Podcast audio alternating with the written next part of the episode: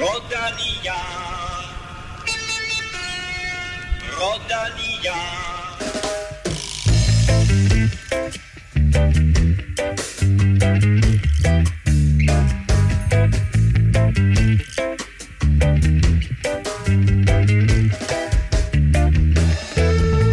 Årets Giro d'Italia bliver afgjort i disse minutter, men måske blev løbet allerede afgjort lørdag, hvor Jay Hindley på Marmolade endelig fik skovlen under forhåndsfavoritten Richard Carapaz og dermed kørte sig i stilling som stor favorit til den samlede sejr inden dagens enkeltstart i Verona. Du får selvfølgelig resultatet af enkeltstarten senere i udsendelsen, hvor vi analyserer hele Giroen og kigger nærmere på danskerne og ser på, hvem der skuffede og hvem der overraskede positivt, samt hvordan vi sætter dette års udgave sådan i ren historisk perspektiv. Og vi kan da lige sige med hensyn til enkeltstarten mm. og kampen mod uret, at Magnus Kort er kommet i mål i den for, forløbige bedste tid, så det holder vi naturligvis ud og øje med. Og dermed velkommen bum, bum. til to mænd, der altid kæmper mod tiden, nemlig Kim Plesner og Stefan Johus. Tak skal du have. Kim, hvad er sådan den overordnede fornemmelse, du sidder tilbage med efter afslutningen på, eller næsten afslutningen af Giroen? Ja, men heldigvis fik vi jo den her fantastiske sidste minuts finale i går, hvor, hvor der skete mere, end der nærmest var gjort i, i hele Giroen, i klassementsmæssigt. Øh, men ellers så synes jeg måske, at den ja, lidt for meget stillingskrig måske, og, men til gengæld nogle, nogle, fede, øh, nogle fede udbrud. Øh, jeg ved ikke, man kan kalde det et udbrud, men der er i hvert fald et øh, rygte om en, hvad skal vi kalde det, en rytter, et rytterskifte, ikke et udbrud, men et rytterskifte, Stefan, og et meget mærkeligt rygte. Øh, Mads Pedersen til Uno X, hvor kommer det lige pludselig fra, at der holder i det? Øh, jamen, jeg ved faktisk ikke helt, hvor den, øh, hvor den, hvor den stammer fra, men, øh, men, men Mads Pedersen, øh, som jo kører Tour of Norway, øh, og jo har et, et kærlighedsforhold til, til Norge, kan man godt sige, at med han vandt sin første professionelle sejr i, i Tour of Norway tilbage i to tusind og seksten, men han blev spurgt af, af norsk T V to, om, øh, om han har skrevet under på en kontrakt for, for næste år, og så siger han, øh, det ved jeg ikke, måske. og øh, det, derefter så spørger han jo sådan, nå, men jeg synes, du står og smiler lidt, der er der sådan et kærlighedsforhold mellem dig og Uno X, de prøver selvfølgelig at charme ham lidt ind, og så siger han, øh, alt kan ske, alt kan lade sig gøre. Og, og det er ligesom den åbning, som, øh, som, som bliver tolket som om, at øh, nu, han, nu er han på vej derover. Jeg tror, at... Øh, Jeg tror ikke, at det er sandsynligt, hvis jeg skal være helt ærlig. Nu, jeg ved, at Mads Pedersen, han, er jo, han har jo et, en agent, øh, der arbejder for sig. Det er dem fra Corso Sports, som øh, også har en masse andre danskere. Kent Sommer. Kent Sommer. Mm. Øhm, jeg tror, det er ret usandsynligt på den baggrund af, at Uno X, de, de nok ikke får den her World Tour-licens øh, fra næste år, og de heller ikke lægger til øh, på den måde, at de er garanteret start i de største cykelløb. Og øh, af den grund alene, at de ikke kan, kan garantere masse, hvad hedder det, en start i Paris-Roubaix, Flandern rundt og så videre. De har selvfølgelig mulighed for at komme med som en af de to wildcard-hold, men, men der er jo også, når man tager for eksempel Paris-Roubaix, så er der nogle franske hold, som måske også lige skal med. Og der er jo kun to sådan, kan man sige, frivillige wildcards at dele ud, så jeg, jeg tror, det er lidt usandsynligt, selvom jeg tror, Mads han, han beundrer holdet og synes, mm. at det, de er en fed udvikling. Jeg mener, jeg så et sted, at han sagde i dag, øh, de havde noget opfølgningsinterview på det, tror Nå. jeg, fordi at det var sådan lidt, hvad fanden skete der der. Men han sagde, at han har sin fremtid på plads, men han må bare ikke sige det. Det kunne jeg også godt forestille mig. Altså, og vi har jo tidligere også hørt øh, Mads, øh, hvor, øh, hvor meget han, han kan lide sit Trek-Segafredo-hold, mm, øh, mm.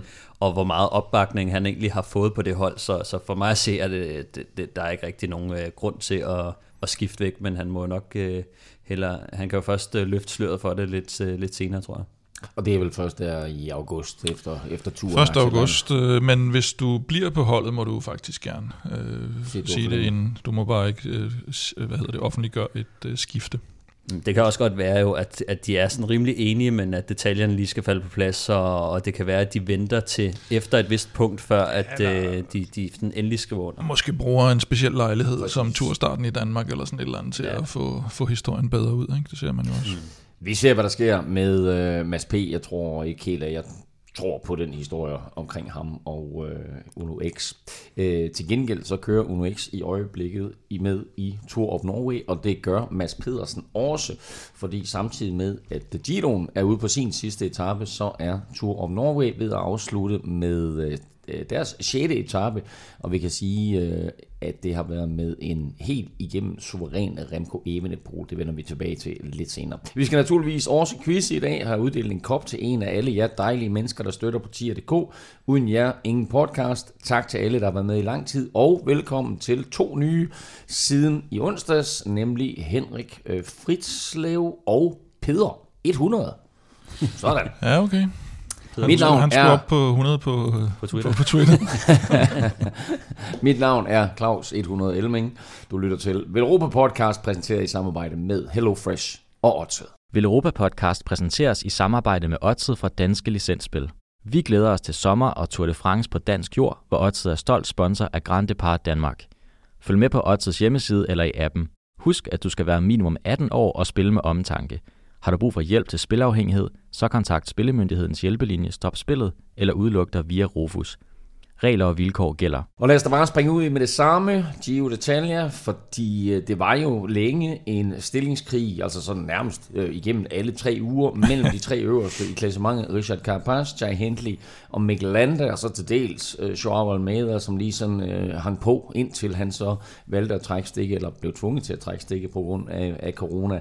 Øhm, og vi var egentlig lidt spændte på, om der overhovedet ville komme nogen udvikling, øh, og om nogen ville angribe nogen, og om nogen kunne gøre noget imod hinanden, eller de slet ikke var interesseret i det, på lørdagens kongeetappe, hvor rytterne skulle over San Pellegrino, Passo Pordoi, og så øh, det, der hedder øh, Passo Fedaya eller Marmolada, som øh, den afsluttende stigning også kaldes. Vi vender tilbage til det lige om lidt, fordi det blev faktisk en meget, meget øh, spændende, interess- interessant udvikling som den her etape to. Øh, Mikkel Landa havde blæst til angreb inden etappen, men sådan kom det ikke til at gå, Kim. Nej, altså de satte sig jo godt nok frem. Øh, hvad hedder det? Bahrain, der kører et udbrud, som er meget, meget ufarligt. Jeg tror, den bedst placerede rytter var Lennart Kemmler, der var tre kvarter efter. Men alligevel så går Bahrain frem, da de har været fem minutter, tror jeg. Og øh, så tænker man, nå okay, de, de vil hente det, og som de også har sagt, at de ville køre for en, en etapesejr til øh, Mikkel Landa, og han skulle forsøge at sætte alt på et bræt og ud og angribe, og jeg ved ikke hvad. Så, så det, det gav jo egentlig meget god mening. Men jo længere, altså, så holdt de den der på fem minutter, så røg den lidt ned på seks minutter måske, og, der, altså, og så holdt de bare tiden der, og så tænkte jeg, hvad fanden er det, de laver? Så var de ved at lave sådan, som Bora lavede i, i sidste uge, og øh, hvor man ikke rigtig forstår, hvad, hvad, hvad de laver, men, men da de så kom i mål, som vi kommer tilbage til senere, så gav det måske meget god mening, fordi nogle gange så gør man jo det som hold, at hvis ens kaptajn ikke har så gode ben, og man helst ikke vil have, at de andre skal opdage det, så sætter man sådan et jævnt tempo, som egentlig ikke rigtig gør noget ved at hente nogen, men som holder nogen fra at angribe. Og, så man, og, og de har måske også siddet og tænkt, de andre hold, nå jamen altså, Bahrain har jo meldt ud, at de vil angribe, så det er jo meget naturligt, at de sidder. Men jeg, jeg tror, at hvis der er nogen, der havde mærket Landa på en af de to første stigninger, så kunne han altså være røget helt ud af podiet. Men øh, deres, øh, deres bluff øh, blev ikke kaldt. Han øh, havde ikke specielt gode ben, det havde Richard Carapaz heller ikke, øh, og vi må sige, at nu nævnte du lige Bora, øh, det, det er jo svært, Øh, ikke, at, ikke at sige, at de har kørt en, en god Giro d'Italia, for nu lige mm. pludselig, så er det Jay Hindley, der fører øh, mm. Giro d'Italia, så man kan sige, at øh, det var jo ikke kun Landa, men også Carapaz, som røg for den her brugertaktik, Stefan. Ja, altså det, det må man sige. Jeg tror, de, de skød også sig selv lidt i foden der øh, til sidst, fordi at øh, de sender faktisk selv Ineos. Øh, ja, Ineos, de sender selv øh, to mand frem og, og sætter et tempo på. Det var Ben Tollett og øh, Pavel Sivakov, Øh, som egentlig i op og farten lidt efter Bahrain øh, har givet slip, og, øh, og det gør jo så til sidst, at, at kan man sige, de isolerer lidt sig selv, og så øh, åbner de jo faktisk bare op for, at øh, Jay Hindley han kan, han kan begynde at angribe. Så altså, set i bagspejlet, så ville jeg nok have, øh, altså hvis jeg havde været øh, Carapaz og Ineos, så havde jeg nok prøvet at holde den sådan meget gelente, stille og rolig, øh, mm. så længe som jeg kunne, altså for netop ikke at blotte sig selv for meget, og, og have lidt mere i tanken, øh, til, til, altså jo længere op af stigningen du kan komme, uden at, mm. uden at være i fare, jo, jo bedre, men jeg tror også samtidig, at de sådan havde håbet på, at... De må have troet på, at han havde gode ben, så de laver det der. Ja, og, og jeg vil sige, det var ikke fordi, han havde dårlige ben, altså han mm. kører ikke langsomt op til toppen, Jay Hindley, han mm. kørte bare rigtig, rigtig stærkt, så jeg tror selvfølgelig, han har jo ikke presset sig op i rød zone mange gange, så ved du ikke helt, hvor benene er henne, før man ligesom har prøvet sådan at trykke den af i, i noget tid. Så, så jeg tror, det var det, der skete også med, at, at Bahrain nok ikke havde kørt så stærkt det meget, meget dagen, så, så var de lidt i tvivl. Så så tror jeg egentlig bare, det handlede for dem om at sige, jamen, lad os lige prøve den af, og så ser vi, fordi at tre sekunders øh, ned til Jay Hindley, det er måske også en lille, altså det er lidt for lidt øh, i forhold til sådan, øh, hvis man hvis man gerne vil være lidt mere sikker. Vi ved jo, at Carapaz nok er en lille smule bedre end, end Jay Hindley normalvis på en enkeltstart, mm. men det er trods alt ikke meget. Altså der kan ske meget på sådan mm. på sådan en øh, kuperet øh, enkeltstart der, men øh, det det gav altså bagslag for dem. Men altså, det, ja, det, hvad hedder det? Som du siger også, Kim, altså, tror vi ikke, at, eller virkede det ikke som om, at Carapaz selv troede på sin, sin jo, jo. Hvis man kigger på den måde, løbet er blevet kørt på, altså alle enogtyve etapper og tyve etapper, så har de jo ikke kunne gøre nogen forskel i forhold til hinanden, så har de jo siddet der og så tænkt, nå, men det bliver det samme igen igen, mm. indtil ja, ja. Jay Hindley han så kører, og når man så så billeder af det, altså, så er han fart i cyklen, og de to andre, ja, det var sådan ja. Lidt, du ved, de, de, de trampede og, kør, og kørte fire kilometer. Nej, men fordi der er jo forskel på den måde, Bahrain griber det an på, og den måde Ineos griber det an på, for Bahrain lavede netop det der jævne tempo, som mm. jo set i bakspejlet, jeg havde sgu heller ikke luret den undervejs, men set i bakspejlet, som godt sige, det var sgu egentlig meget smart, hvis Landa ikke havde så gode ben. Men Ineos laver det der, som Stefan siger, med at sætte to mand frem og sætte tempo på, hvor de ikke rigtig behøvede det, mm. kan man sige. Og det vil sige, så, så går man ud fra, at de regner med, eller har Pasmo og sagt til dem, at mm. nu skal I sætte tempo, fordi jeg har gode ben. Ja. Og som du også siger, øh, det med tiderne der, det læste jeg også lidt om, at øh, som siger, Carapaz kørte faktisk meget godt. Altså han kører øh, de der seks watt per kilo. Men jeg mener, at Hindley han kørte et minut hurtigere, end Ricardo Rico gjorde i to tusind og otte. Ja, jeg så også... Og seks komma fem øh, watt per kilo og sådan noget, det æder han kørte meget. Også hurtigere end øh, Pantani i otteoghalvfems, men, øh, men altså jeg vil sige, det er også tarvligt at, at sammenligne oh, altså, ja, ja. Nogle af de der ting, fordi de kører faktisk historisk hurtigt på, øh, på øh, marmoladerstigningen der, men... Men altså, der, der kan være rigtig, rigtig mange grunde mm. til, at, at man kører lidt hurtigere, øh, end man gjorde dengang. Men altså, jeg vil sige, det, det faldt også heldigt ud, fordi at Lennart Kemmler kom jo lige ned fra ja. Udbruddet, og kunne så lige lægge det der lille ekstra tryk på for, for Jay Hindley, og det var, det, der, det var der, han knækkede. Og så mm. da, da Jay Hindley han fik det at vide, så, så vidste han jo godt, hvad, hvad han skulle gøre derfra. Og d- ja. Og altså seks komma fem watt per kilo i, øh, i næsten tyve minutter, øh, det, er, det er fuldstændig, det er vanvittigt, øh, men det er ikke sådan noget, hvor man tænker, at det har, det har ingen kunne gøre øh, mm. i de seneste par sæsoner, men det er bare virkelig, virkelig stærkt gået på, øh, på, en, på en tyvende etape af Giroen. Carapaz, han kører seks watt per kilo, øh, og det lyder jo ikke at til at være den store forskel, men, men på sådan en stigning med så stejle procenter, øh, mm. så, øh, så, så betyder det altså bare ret meget, at, øh, at man ikke lige har dagen og, og et halvt watt per kilo, Så, så kan det altså gå stærkt i, i de høje bjerge, og jeg synes, der er en grund til, at jeg også lige jeg synes, det var spændende, fordi at, øh, jeg, godt lige tænke, det, jeg kommer lige tilbage til en sammenligning til de her watt per kilo, når vi snakker Tour of Norway lidt senere, men, men det er øh, nogle virkelig, virkelig stærke watt, øh, de begge to kører faktisk, men mm. Jay Hindley, han formår bare at holde niveauet lidt, øh, lidt højere her til sidst. Og så, så så man jo faktisk også forskellen på Bora og, og hvad hedder det, Bahrains forventninger til deres kaptajner, ved at de havde begge to en mand op i udbrud. Og Kemner, så ganske rigtigt, han lader sig simpelthen falde tilbage, fordi de ved, mm. at han skal simpelthen hjem og ned og hjælpe Hindley. Det er det vigtigste. Mm. Bahrain, de har Novak op, han begynder at køre efter etapesejren, ja, ja, ja. Allerede inden Landa er blevet sat. Det er så der vidste de godt, eller de har jo fået den melding meget tidligt fra Landa, at det her, det går simpelthen ikke. Han havde diamanter i stængerne, Jay Hindley, og jeg tror roligt, vi kan sige, at både Mikkel Landa og Richard Carapaz havde marmelade i stængerne.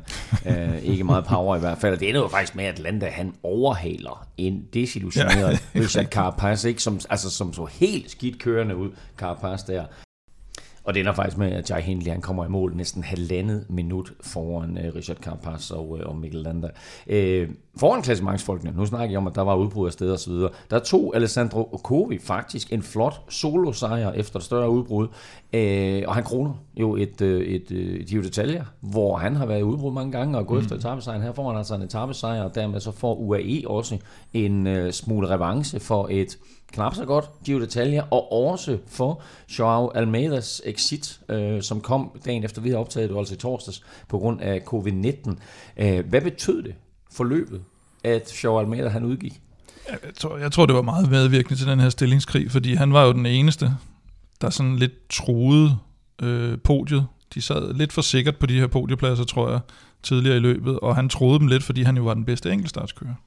Så, så den der dynamik med, at man skulle have skivet ham, den faldt lidt ud der, mm. øh, og det var også medvirkende til, at, at det måske blev lidt mere stillestående mellem favoritterne, tror jeg. Men man kan sige, fordi mens han stadigvæk var der, der var der jo nærmest et samarbejde mellem mm. de, de tre podiekandidater, øh, og fire, hvis vi tager Joao Almeida, men de tre der, de havde sådan en anden fælles øh, opgave og fælles forståelse af, hey, vi skal have gjort noget ved Joao Almeida, fordi han kan køre en, en god enkeltstart. Da han så ikke er der, hjælper det Jay Hindley til måske at ture og tage den der øh, og, og køre på tyvende etape?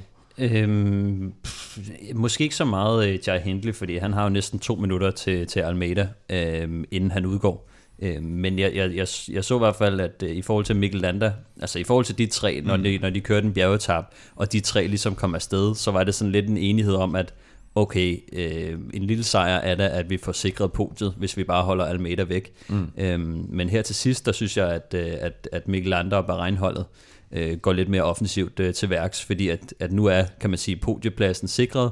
Øh, Landa, han, han havde ikke længere Almeida øh, et lille minut bag sig, og, og det var jo så være i faren for, at han kunne miste på... Øh, På, på, på den sidste enkeltstart, men, øh, men der, det, det der Bahrain i hvert fald for, for prøvet at køre lidt offensivt, og jeg tror også, at man siger, øh, altså, ja, det, det, det gør jo bare, at, at nu, nu handler det om, hvem der vinder, podiepladserne er sikret, og nu kan de ligesom køre cykelløb uden at tænke på øh, den der enkeltstart, øh, og, og skulle få, få tabe sin, sin podieplads simpelthen, så, så på den måde, så blev det lidt mere afklaret, at okay, nu kører vi om sejren, og ikke længere om, øh, om en podieplads. Til gengæld så fik vi altså et par af de... Øh store kanoner, ældre kanoner kan man sige, en tak længere op i hierarkiet, nemlig en øh, Vincenzo Nibali, som mm. øh, jo pludselig kom op og ligger nummer fire, og det gør han altså også inden dagens enkeltstart. Øh, du får naturligvis resultatet af enkeltstarten, og naturligvis også det samlede resultat af Giro d'Italia lidt senere i udsendelsen, men lige nu, der skal vi quizze, og hvis Jay Hindley han vinder Giro d'Italia, mm. så bliver han den første australier nogensinde til at vinde Giroen. Mm. Æh, hvilke andre nationer har vundet Giro d'Italia?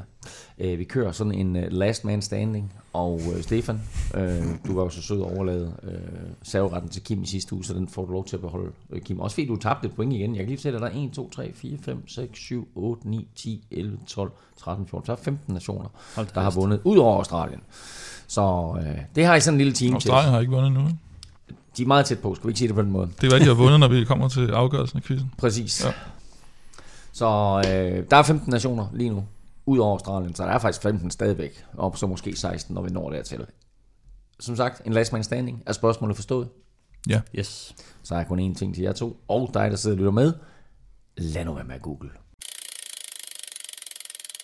Vi havde som bekendt fire danskere med i årets Giro d'Italia. De tre af dem nåede hele vejen til Verona. Øhm, den eneste, der stod af, var Jesper Mørkøv. Jesper Mørkøv, også Michael Mørkøv, ja, men uh, Jesper Mørkøv stod ikke af. Michael Mørkøv stod af, ham kan vi vende tilbage til lige, uh, lige om lidt. Uh, men først og fremmest, sådan helt kort og overordnet, sådan set med danske briller, var det en god eller en dårlig Giro? Altså i forhold til forventningerne, synes jeg, den var under middel.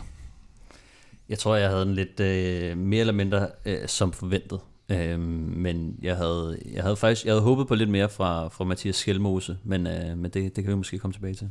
Lad, ja, lad os bare tage de der fire rytter øh, en for en, og så lad os lægge ud med, med Jespers bror, øh, Michael Mørkøv, øh, der på forhånd havde annonceret jo, at det var helt meningen, at han stillede op til Giroen, men han forlade den efter tretten etaper, men han blev syg og måtte faktisk rejse hjem allerede efter seks.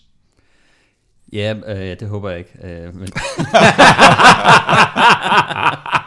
Man kan godt få hjemme, ja. Nej.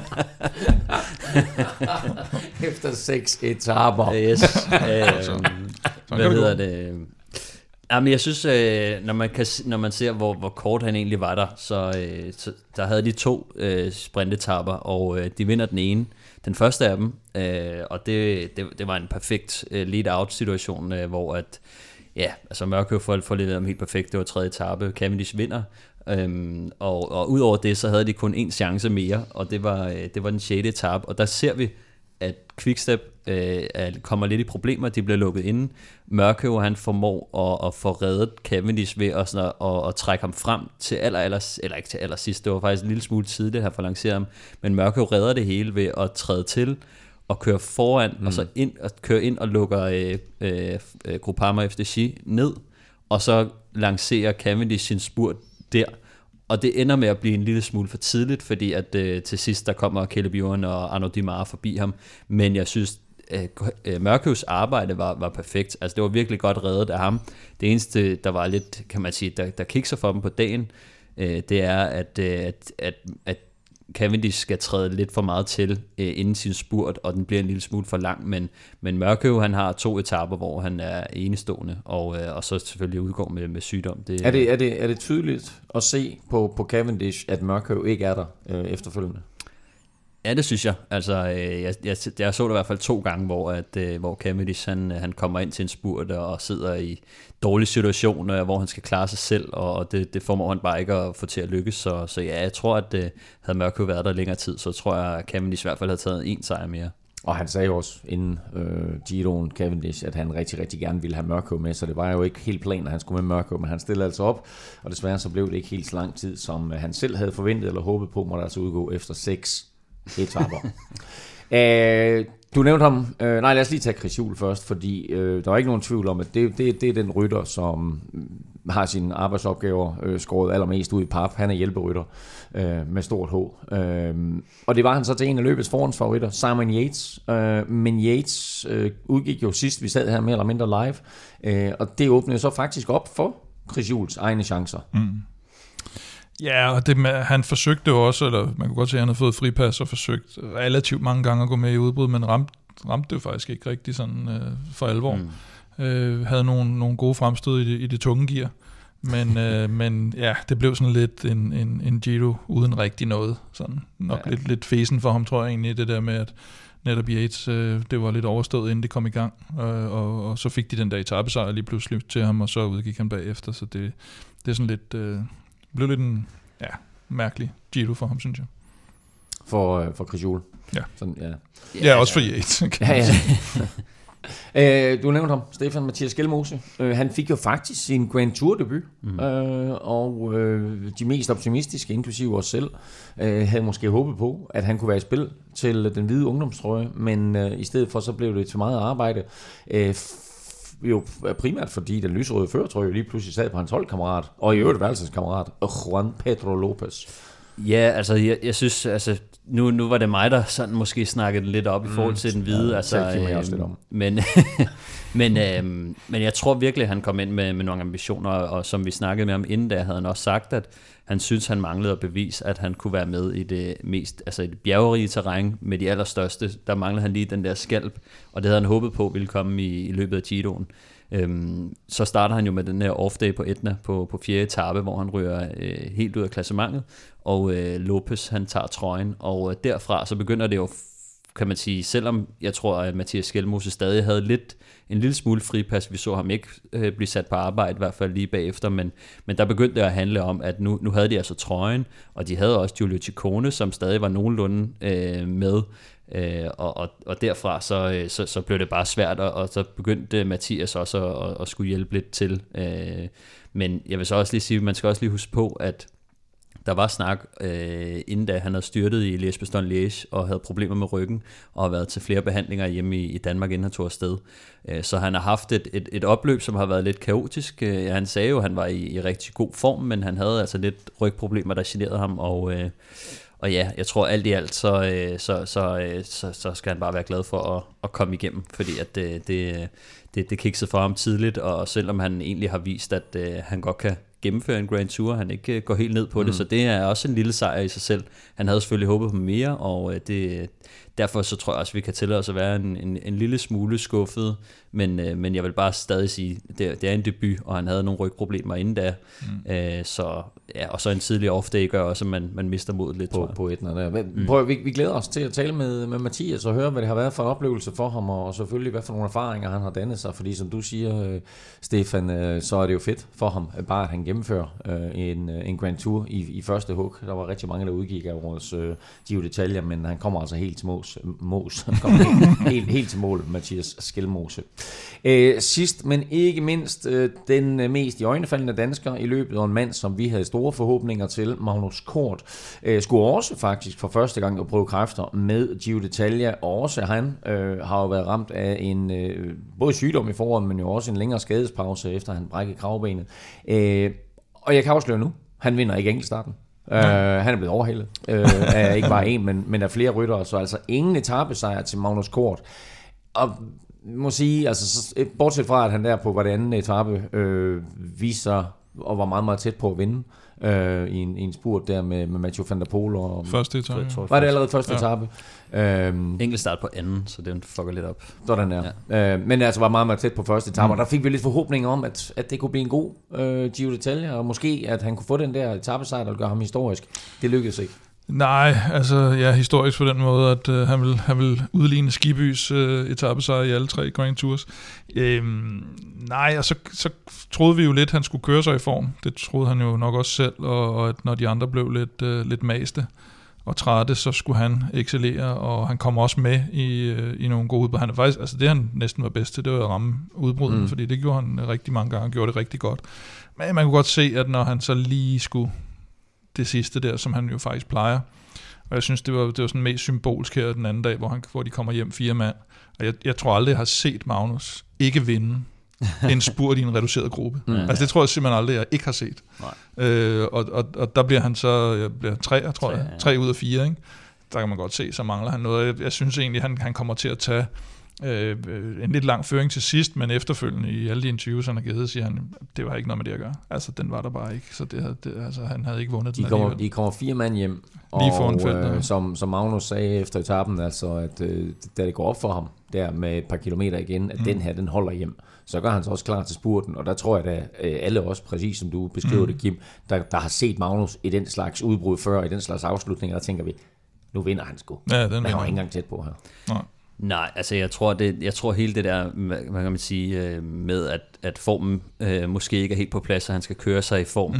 der, der får vi også at se her til sidst, at når de sidder i en øh, firmandsgruppe, der skal køre all out hele vejen til stregen, for egentlig at være sikre på, at de kan køre om sejren, det er det, der gør, at, øh, at, at Magnus, han, han kan simpelthen ikke gemme sig og spare på krudtet, øh, fordi ellers så holder de ikke hjem, og hvis Magnus han ikke begynder at tage sine føringer, eller tager nogle fæsende mm. føringer, så begynder de andre også at gøre det, og så kommer de ikke hjem og kører om sejren, så jeg Jeg tror, lige der, der, der, der sidder han bare i en situation, hvor han bliver nødt til at køre, mm.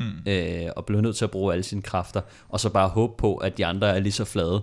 Men, men det her, det var ikke en, en, en spurt på, på samme måde. Altså det her, det var mere om, hvem, hvem har mest i tanken, fordi mm. de havde kørt så stærkt øh, for at holde feltet bag sig, og, og havde de været nogle flere i gruppen, så havde han øh, kunne, kunne, altså, kunne spare lidt mere på, på krudtet, og, og så havde han måske også øh, endda vundet, fordi at altså han, han taber til, øh, til Triste Bond, som jo, altså han, fair nok, han kan godt være lidt hurtig, ja, ja. men langt fra så hurtig, som, øh, som Magnus Kort normalt er. Og så også øh, Edoardo Affini, som overhovedet ikke er hurtig på stregen. Øh, så altså, ja.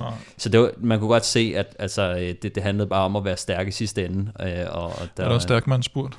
Ja, så det... Han kommer også hele vejen til mål. Magnus Kort øh, har altså gennemført sin enogtyvende etape, så vi ved, at han er færdig med øh, Giro d'Italia, og øh, kommer igennem, og har vel, når vi ser sådan lidt i bagspejlet, så har det vel mest været træning. Øh, det blev ikke til den der etapesejr, øh, som kunne have gjort, at han var kommet op på en etapesejr i alle tre Grand Tours, men, øh, men trods alt øh, godt at se Magnus tilbage på cyklen. Vi taler meget mere Giro d'Italia lige om lidt, og øh, taler blandt andet om, hvad vi synes om årets Giro, og også hvad vi synes som årets rute. Aftensmad. Stressende indkøb i ulvetimen. Ingen tid til et hjemmelavet måltid. Med Hello Fresh er oplevelsen anderledes. Du får enkle opskrifter og lækre retter, som hele middagsbordet elsker. Skræddersy din måltidskasse på hello fresh punktum d k for friskende enkelt. Så er det nu, at du skal hjælpe Velropa Podcast og måske gøre noget godt for dig selv, fordi vi er glade for, at Hello Fresh har valgt at fortsætte som partner her på Velropa Podcast, og det har de selvfølgelig, fordi rigtig mange af jer fortsat bakker op om Hello Fresh og deres supertilbud. Hello Fresh er måltidskasser med sund og varieret kost, masser af muligheder, og du kan prøve fire uger nu med en rabat på syv hundrede femogtyve kroner. Gå ind på hello fresh punktum d k og brug koden Velropa. toogtyve. Jeg har pause i den her uge, men genoptager okay. selvfølgelig forsyningerne i næste uge. Hvad har du fået, Stefan, af spændende ting? Jamen, øh, jeg har jo hyldet øh, Italien lidt i, øh, i den her måned, ja. og, og valgt nogle, øh, nogle italienske retter. Øhm, og øh, lige her i går faktisk, der fik jeg øh, den, der hedder spinat og ricotta fyldt tortelloni. Uh, øhm, det er med, med noget cremet svampesauce og hakket hasselnødder, og øh, det, det smagte virkelig, virkelig godt faktisk. Øhm, Det, det tog kun femten minutter, øh, og, og jeg kan se nu her, der står, øh, den er vegetarisk, og den er i, de, i en del af de hurtige retter. Mm. femten minutter er jo, er jo meget hurtigt. Ja, ja. Øhm, sværhedsgrad på medium, der vil jeg godt nok sige, den, det er højt sat. Altså, jeg synes, det var utrolig nemt. Øh, så så hvis, det, hvis det er en medium, så, øh, så, så er det fint nok, så kan jeg godt gå et, et niveau op, tror jeg. Og øh, det glæder vi os meget til. Ikke? Så, hvad, hvad, hvad at jeg går et niveau op. Ja, hvad, hvad? Ej, jeg mener, jeg mener mest med kokkereringen. Ja. Øhm, som sagt, jeg holder pause. Vi glæder os meget til, at du inviterer på, på mad i næste uge. Øh, gerne på, på et højt niveau. Nå, okay. Kan, jamen, det ja. Kan jeg godt. Ja. Sådan øh, onsdag. Skal vi, skal vi mødes der igen? Skal vi bare sige det? Skal du møde onsdag? Ja, skal du møde onsdag? Bror, vi er, vi er øh, utrolig glade for at have Hello Fresh med her på, øh, på podcasten. Og øh, som Stefan beskriver her, der er altså mulighed for at vælge, hvad skal vi kalde det, øh, hvor, hvor lang tid man vil bruge på sit kokkerering. Fordi man kan sige, at der er nogle retter, der var femten minutter, andre femogtyve, og så helt op til femogfyrre minutter. Så har man lidt tid i køkkenet, så kan man altså lave nogle super fede retter, men det er også muligt lige at bakse en hurtig ret sammen. Prøv Hello Fresh nu, brug koden Veloropa toogtyve, så får du hele syv hundrede og femogtyve kroner i rabat på din første måned. Du kan faktisk godt finde det her tilbud andre steder, men bruger du koden Veloropa toogtyve, så støtter du altså podcasten her. Og husk, du må meget gerne dele koden med venner og bekendte, så gå ind på hellofresh punktum d k og brug koden Veloropa toogtyve. Som vi var inde på tidligere, så skulle man altså vente tyve etaper på, at der blev lavet alvorlige forskelle i toppen af klassementet mellem øh, de tre øh, store, øh, som også ender med at stå på podiet i Verona lidt senere i dag. Øh, er det ikke, Kim, når man sådan tilbage på, på sådan tre ugers Grand Tour, øh, mm. som jo er det fornemmeste, vi har, ikke? Der er de her tre Grand Tours, og, og det, det er klart, at man skriver sig ind i historien ved at vinde, men løbet som sådan er jo ikke et, der vil gå over historien, hvor vi siger, wow, det var fedt. Nej, jeg synes egentlig, det havde tegningen til noget ret godt i starten. Øh, kommer godt fra start i Ungarn øh, med nogle spændende etaper. Etna laver lidt, øh, lidt forskel i tingene. Og så har vi faktisk, jeg synes i anden uge, specielt den der Torino-etape, var, var jo helt fantastisk. Og har egentlig en okay anden uge, hvor der bliver kørt rigtig meget vedløb, og det vil sige, at løbet bliver, bliver egentlig hårdt. Der sker ikke rigtig noget i stillingen, men, men løbet er meget hårdt. Fordi det blandt andet tager øh, halvtreds til hundrede kilometer og kommer afsted i udbrud mange gange. Man ser udbrud, der holder hjem frem for sprinteretaper. Kan man kalde det inhumant? Inhumant, ja. En inhuman anden uge. Men, men det, jeg tror, der, der ligesom er ved at ske, det er, at øh, jeg synes også, vi har set det i Tour de France, specielt, at arrangørerne, de prøver jo at holde den her spænding vil lige så langt som muligt i cykelløbet. Og det tror jeg, de gør, fordi at de jo havde lidt, øh, lidt, lidt uheldige øh, tendenser tidligere. Eller historisk set med blandt andet Lance Armstrong og Chris Froome, at, at så nåede man lige en første bjergetappe nogle gange nærmest efter en uge, og så var der knockout med to minutter, og så, øh, og så var den skid slået, havde han sagt, og så var der ikke rigtig noget spænding i resten af, af, af den Grand Tour. Og så synes jeg måske, eller det der måske er sket her, det er, at den balance øh, er, er tippet lidt øh, over, og det vil sige, det, det blev øh, det blev for meget af det her stillingskrig, som vi har talt om. Og jeg synes et godt eksempel, det var den her øh, sekstende etape, hvor vi har Mortirolo-stigning, men den ligger med halvfjerds kilometer til mål. Vi var også inde på det i både i optakten og, og efterfølgende, at, at øh, halvfjerds kilometer fra mål er top, og der er halvtreds kilometer hen til næste stigning. Det er sådan lidt at gå ud til at sige til sådan nogle bjerge, at man bare går ud og, og sats hele butikken der, ikke? Og så kan du køre halvtreds kilometer ned i en dal alene, indtil der kommer næste stigning. Det er der ikke nogen, der gør. Ikke i moderne cykling i hvert fald. Så, så jeg tror, det her med at, at, at lave en rute, der indbyder lidt mere til, at, at der kan ske noget til slut på en etape, og ikke kun de sidste fem kilometer af en stigning. Det, det kan måske være med til det, men, men det er en sindssygt svær balance, fordi det er, jo, det er også ufedt, hvis, hvis spændingen er overstået efter fem etaper. Nu nævnte du det her med, at Lance Armstrong, der han var på sit højeste, og ikke et ord om doping her, øh, slog nok af en gang imellem. Chris Froome gjorde det også, tog spændingen ud af løb. Øh, vi var lige et smut med over Giro inde i Slovenien, mm. men der er ikke nogen slovenere med i det her løb, og især ikke de to store. Nej, nej. Øh, har det betydet noget, at der ikke var en af dem med til at... Yeah. Øh, måske pres, eller, eller i, i Pogacars tilfælde måske netop slå knockout. Jeg vil sige, det har selvfølgelig også noget med det at gøre. Det har noget at gøre med det der nu, og det har heller ikke noget med doping at gøre, men level playing field. at, at her, her har vi egentlig haft nogle øh, på papiret nogle favoritter, der ikke lå så langt fra hinanden, øh, som man nogle gange har set, og som man har set det i hvert fald øh, sidste år i Tour de France, synes jeg. Nu ved jeg godt, at Jonas Vingegaard kom, kom godt igen og, og udfordrede øh, Pogacar, men ellers har Pogacar været, været ret suveræn. Men jeg synes, at, at arrangørerne prøver ligesom at... Og så kan det være, at de lægger sådan nogle lidt lækker biskner ind, som øh, Planche de Belfi og sådan noget lidt tidligt, mm. eller Myrte Bretagne eller sådan noget. Men det er jo ikke der, der bliver slået fem minutters øh, forskel til nogen. Så, så jeg synes egentlig, at turen har formået at gøre det meget godt, og jeg tror egentlig også, det er det, Giroen forsøger på. Øh, den her gang blev den bare lige... Altså, det var jo faktisk sådan, at der, Altså der skete jo nærmest ingenting mellem de tre første fra etape et til etape tyve. I din, altså i din yndlings Grand Tour. Ja, præcis, lige præcis. Når man, når man kigger tilbage på, på, på Giro d'Italia som helhed, så tror jeg ikke, at det er en, vi kommer til at tænke tilbage på og sige, wow, det var fedt. Men der var faktisk nogle ret gode etaper undervejs, også nogle, nogle etaper, der overraskede, overraskede positivt, hvor vi måske ikke havde forventet så godt vedløb, som vi endte med at få. Ja, det, det, det synes jeg bestemt. Altså, jeg, jeg tror også bare lige for at knytte en kommentar til, til Kims, altså Simon Yates øh, udgår, Romain Bardet udgår, mm. øh, Superman Lopez udgår også mm. ret tidligt. Ja. Altså nogle af de her øh, typer, som... Øh, Tom Dumoulin. Tom Dumoulin, ja, okay. Nå, nej, men altså, jo, jeg vil, hvis han altså, havde været med i spillet, ikke? Men jeg vil sige, de der, altså især Yates, Romain Bardet mm. øh, og Superman Lopez, er jo nogle af de ryttere, som er kendt for at ture og sætte alt på et bræt på nogle etaper og mm. lave noget vanvittigt. Øhm, og gå på eventyr, kan man sige, ikke? Og, mm. og, de, og der sidder vi lidt tilbage. Landa har, jeg ved sgu ikke rigtigt, om han nogensinde har lavet et, et, et vildt angreb. Sådan. Han lavede det jo Gino, dengang han så blev tvunget til at køre for Contador, ikke? Hvor han så blev, men der blev han ja. så holdt tilbage, kan man sige. Altså, altså han har jo nærmest vist sig bedst, når han skulle være hjælperytter, ikke? Ja. Også øh, på, på Sky i de der år. Øh.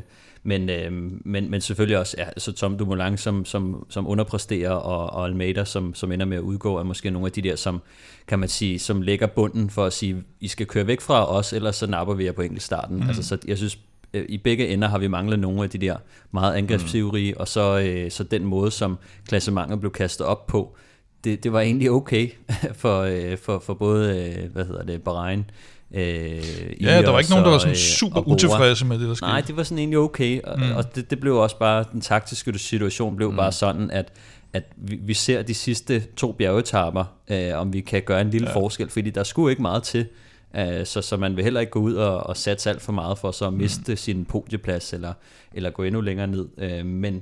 Men jeg synes altså, vi fik, vi fik en masse fede, fede udbrud, altså det, det synes jeg bestemt, altså, og, og så havde vi jo den her fjortende etape til Torino, hvor, ja. hvor Bora satte virkelig tryk på og, og, og rystede lidt i tingene, og ja, altså det blev en, det blev en sjov klassementsdag, ja, hvor vi troede, det ville blive endnu en, en udbrudsdag, så, så ja. blev det en decideret klassementsdag, hvor vi fik set øh, Simon Yates øh, vinde, og Nibali, han var med også i, i kampen, mm. ikke, og så, ja. Jo, men da man så den, så tænkte man jo, hold da kæft. Mm, altså, hvis ja. de allerede her begynder at køre klassement, hvad skal der så ikke ske i tredje uge? Ja, og det, det, så kan det, det, det, det kan også være de forventninger, det, det de... Fuser. Men jeg, faktisk, jeg tror faktisk, at din pointe med Bardet er rigtig god, fordi Simon Yates kørte jo sig selv ud af lystavlen på et tidligt tidspunkt, der mm. hvor han havde ondt i stængerne og mistede ti minutter, men Bardet var der. Mm. Og Bardet var sådan en outsider, og jeg, jeg kan helt vildt godt lide Romain Bardet som menneske, men også som cykelrytter. Øh, Og jeg er faktisk lidt ærgerlig over, at han ikke fik lov til at vise, øh, hvad han havde i stængerne.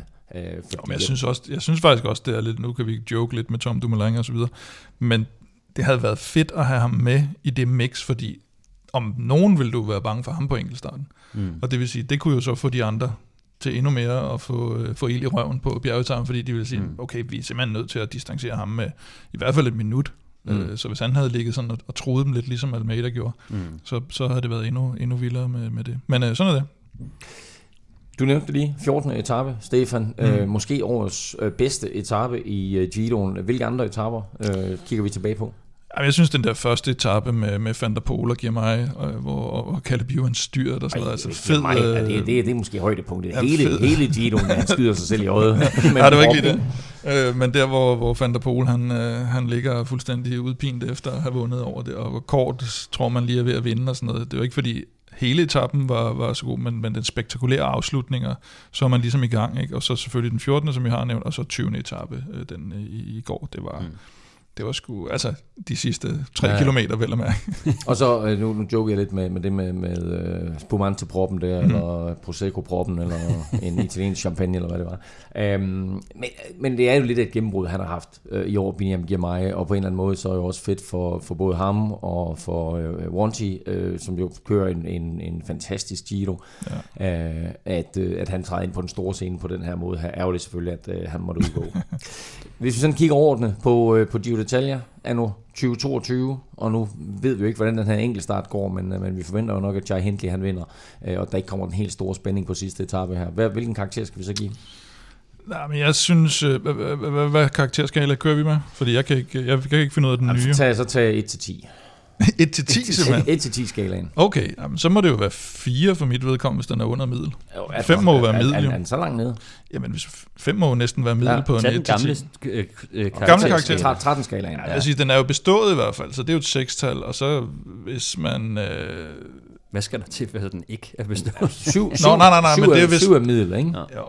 Jo, men jeg vil sige, øh, eller er der bare otte hvis man tager danskerbrillerne på, fordi jeg havde, jeg synes at både, jeg havde forventet mig mere af både Skelmose og Magnus Kort. Så hvis vi har dansk, danskerbrillerne på, så er vi måske helt nede på et seks-tal, men hvis sådan generelt forløbet, vil jeg sige syv-tal, ah, syv, syv pil op. Ja. Og det, og det er ja, fordi det, otte var middel, og syv var under middel, og ni var over middel, så altså en, en syv. Ja, det kan jeg slet ikke huske. jeg, jeg, jeg prøver bare at komme med en karakterskala, du kan huske. Jeg kan nærmest ikke huske den heller ikke. Så Stefan, er du enig? Under middel? Øh, ja, ja, jeg har faktisk lidt skidt ved at sige, ved at sige ja til det. Altså, jeg, jeg, jeg tror, jeg er lidt enig i det, Kim han siger, altså i forhold til, hvem der udgik, og hvor, hvor, hvor stillestående det egentlig var i, i det øverste klassement. Øhm, altså, jeg tror, det var udbruderne, der holdt det op, ikke? Kan man jo, sige. Netop. Altså, ja. på, på den måde, hvor jeg synes alligevel, vi fik noget, noget fed cykelløb og, og nogle udbrud. Øh, vi mangler selvfølgelig noget på danskerskalaen og noget mere shake-up øh, eller trusler i, i det samlede klassement, men, men altså, jeg synes, der, der sker nogle vilde ting undervejs. Altså nogle ting, hvor man sidder og tænker, what the fuck? Mm. Altså, der var også øh, Simon Yates, der vinder øh, enkeltstarten i, i Budapest. Ja, det var også lidt. Mm, altså, det, jeg mener, jeg sådan...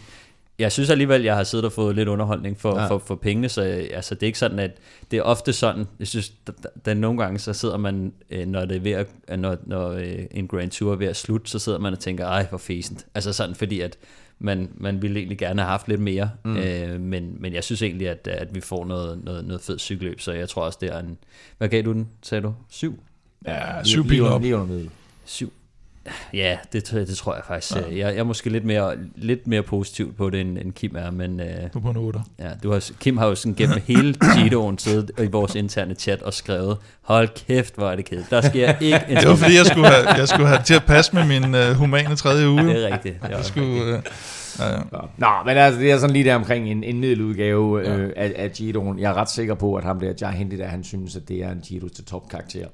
Øh, vi har kigget på de fire danskere. Mm. Øh, lad os lige kigge på nogle af de andre rytter. I har været inde på et par stykker af dem. Øh, men sådan, hvis, vi, hvis vi taler sådan positiv øh, overraskelse. Nu, nu, nu nævnte jeg lige Biniam Girmay der. Har vi, har vi andre, som, øh, som har overrasket jer positivt? Ja, altså for sprinterne vil jeg sige, at der... For mig var det jo meget overraskende, at Démare, han var så godt kørende. Det har vi jo været inde på mm. flere gange undervejs. Stefan havde troet på ham, men jeg troede sgu ikke. Så har vi ham her, Dainese. Så længe han holder sig til at spurte og ikke kører lead-out, så, så har han jo også været positiv. Øh, en positiv overraskelse. Og så, som du siger, giver mig ved at sige, sådan Cavendish, og det kan være vel sådan lidt som ventet, eller sådan, ikke? Mm. På den negative front, der er det klart, at øh, Caleb Ewan, det var altså... Det var kan, virkelig en lorte Giro. Ja, det var et undermiddel Giro. Uh, Cees Bol ved jeg simpelthen ikke, om vi snart skal betragte som sprinter mere, uh, om ikke ja. han, den er overgået til, til Dainese. Og så havde jeg personligt forventet mig mere Bauhaus, fordi jeg synes egentlig, han var, han var begyndt at køre, men han blev så også lidt nærmest brugt som hjælperytter i, i noget af Giroen for Bahrain. Ja, ja, ja det, generelt er jeg også enig i det. Altså, jeg synes, øh, en mand, som, som, som også fejler fuldstændig, øh, det er Giacomo Nizzolo.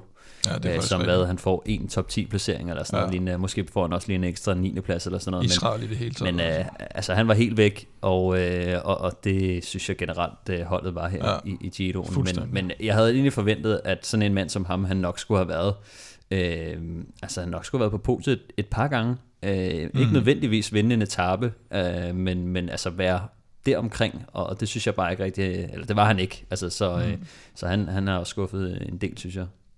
Vi talte lidt om øh, udbrud før, og at den her Giro mm. måske bliver husket for nogle af de der fede udbrud. Øh, hvis jeg tænker tilbage på den, så er der to mand, jeg tænker tilbage på. Det er Mathieu van der Poel, og det er Lennart Kemmler. Øh, ja, jeg vil sige van der Poel og, og hele Alpecin-holdet. Altså, ja. Og ligesom øh, Intermarché, hvor de kunne bære fantastisk præstation holdmæssigt. Øh, så har vi ham her, Geis Lemreise fra, øh, fra Jumbo, som jo også bare var med i alt, og Koen Bagman, som, øh, som vinder bjergetrøjen. Øh, I det hele taget sindssygt mange hollænder i udbrud ja. hele tiden, mm. ikke? Var Pols var med fremme også, og Enkorn, og ja, øh, vi kunne blive ved.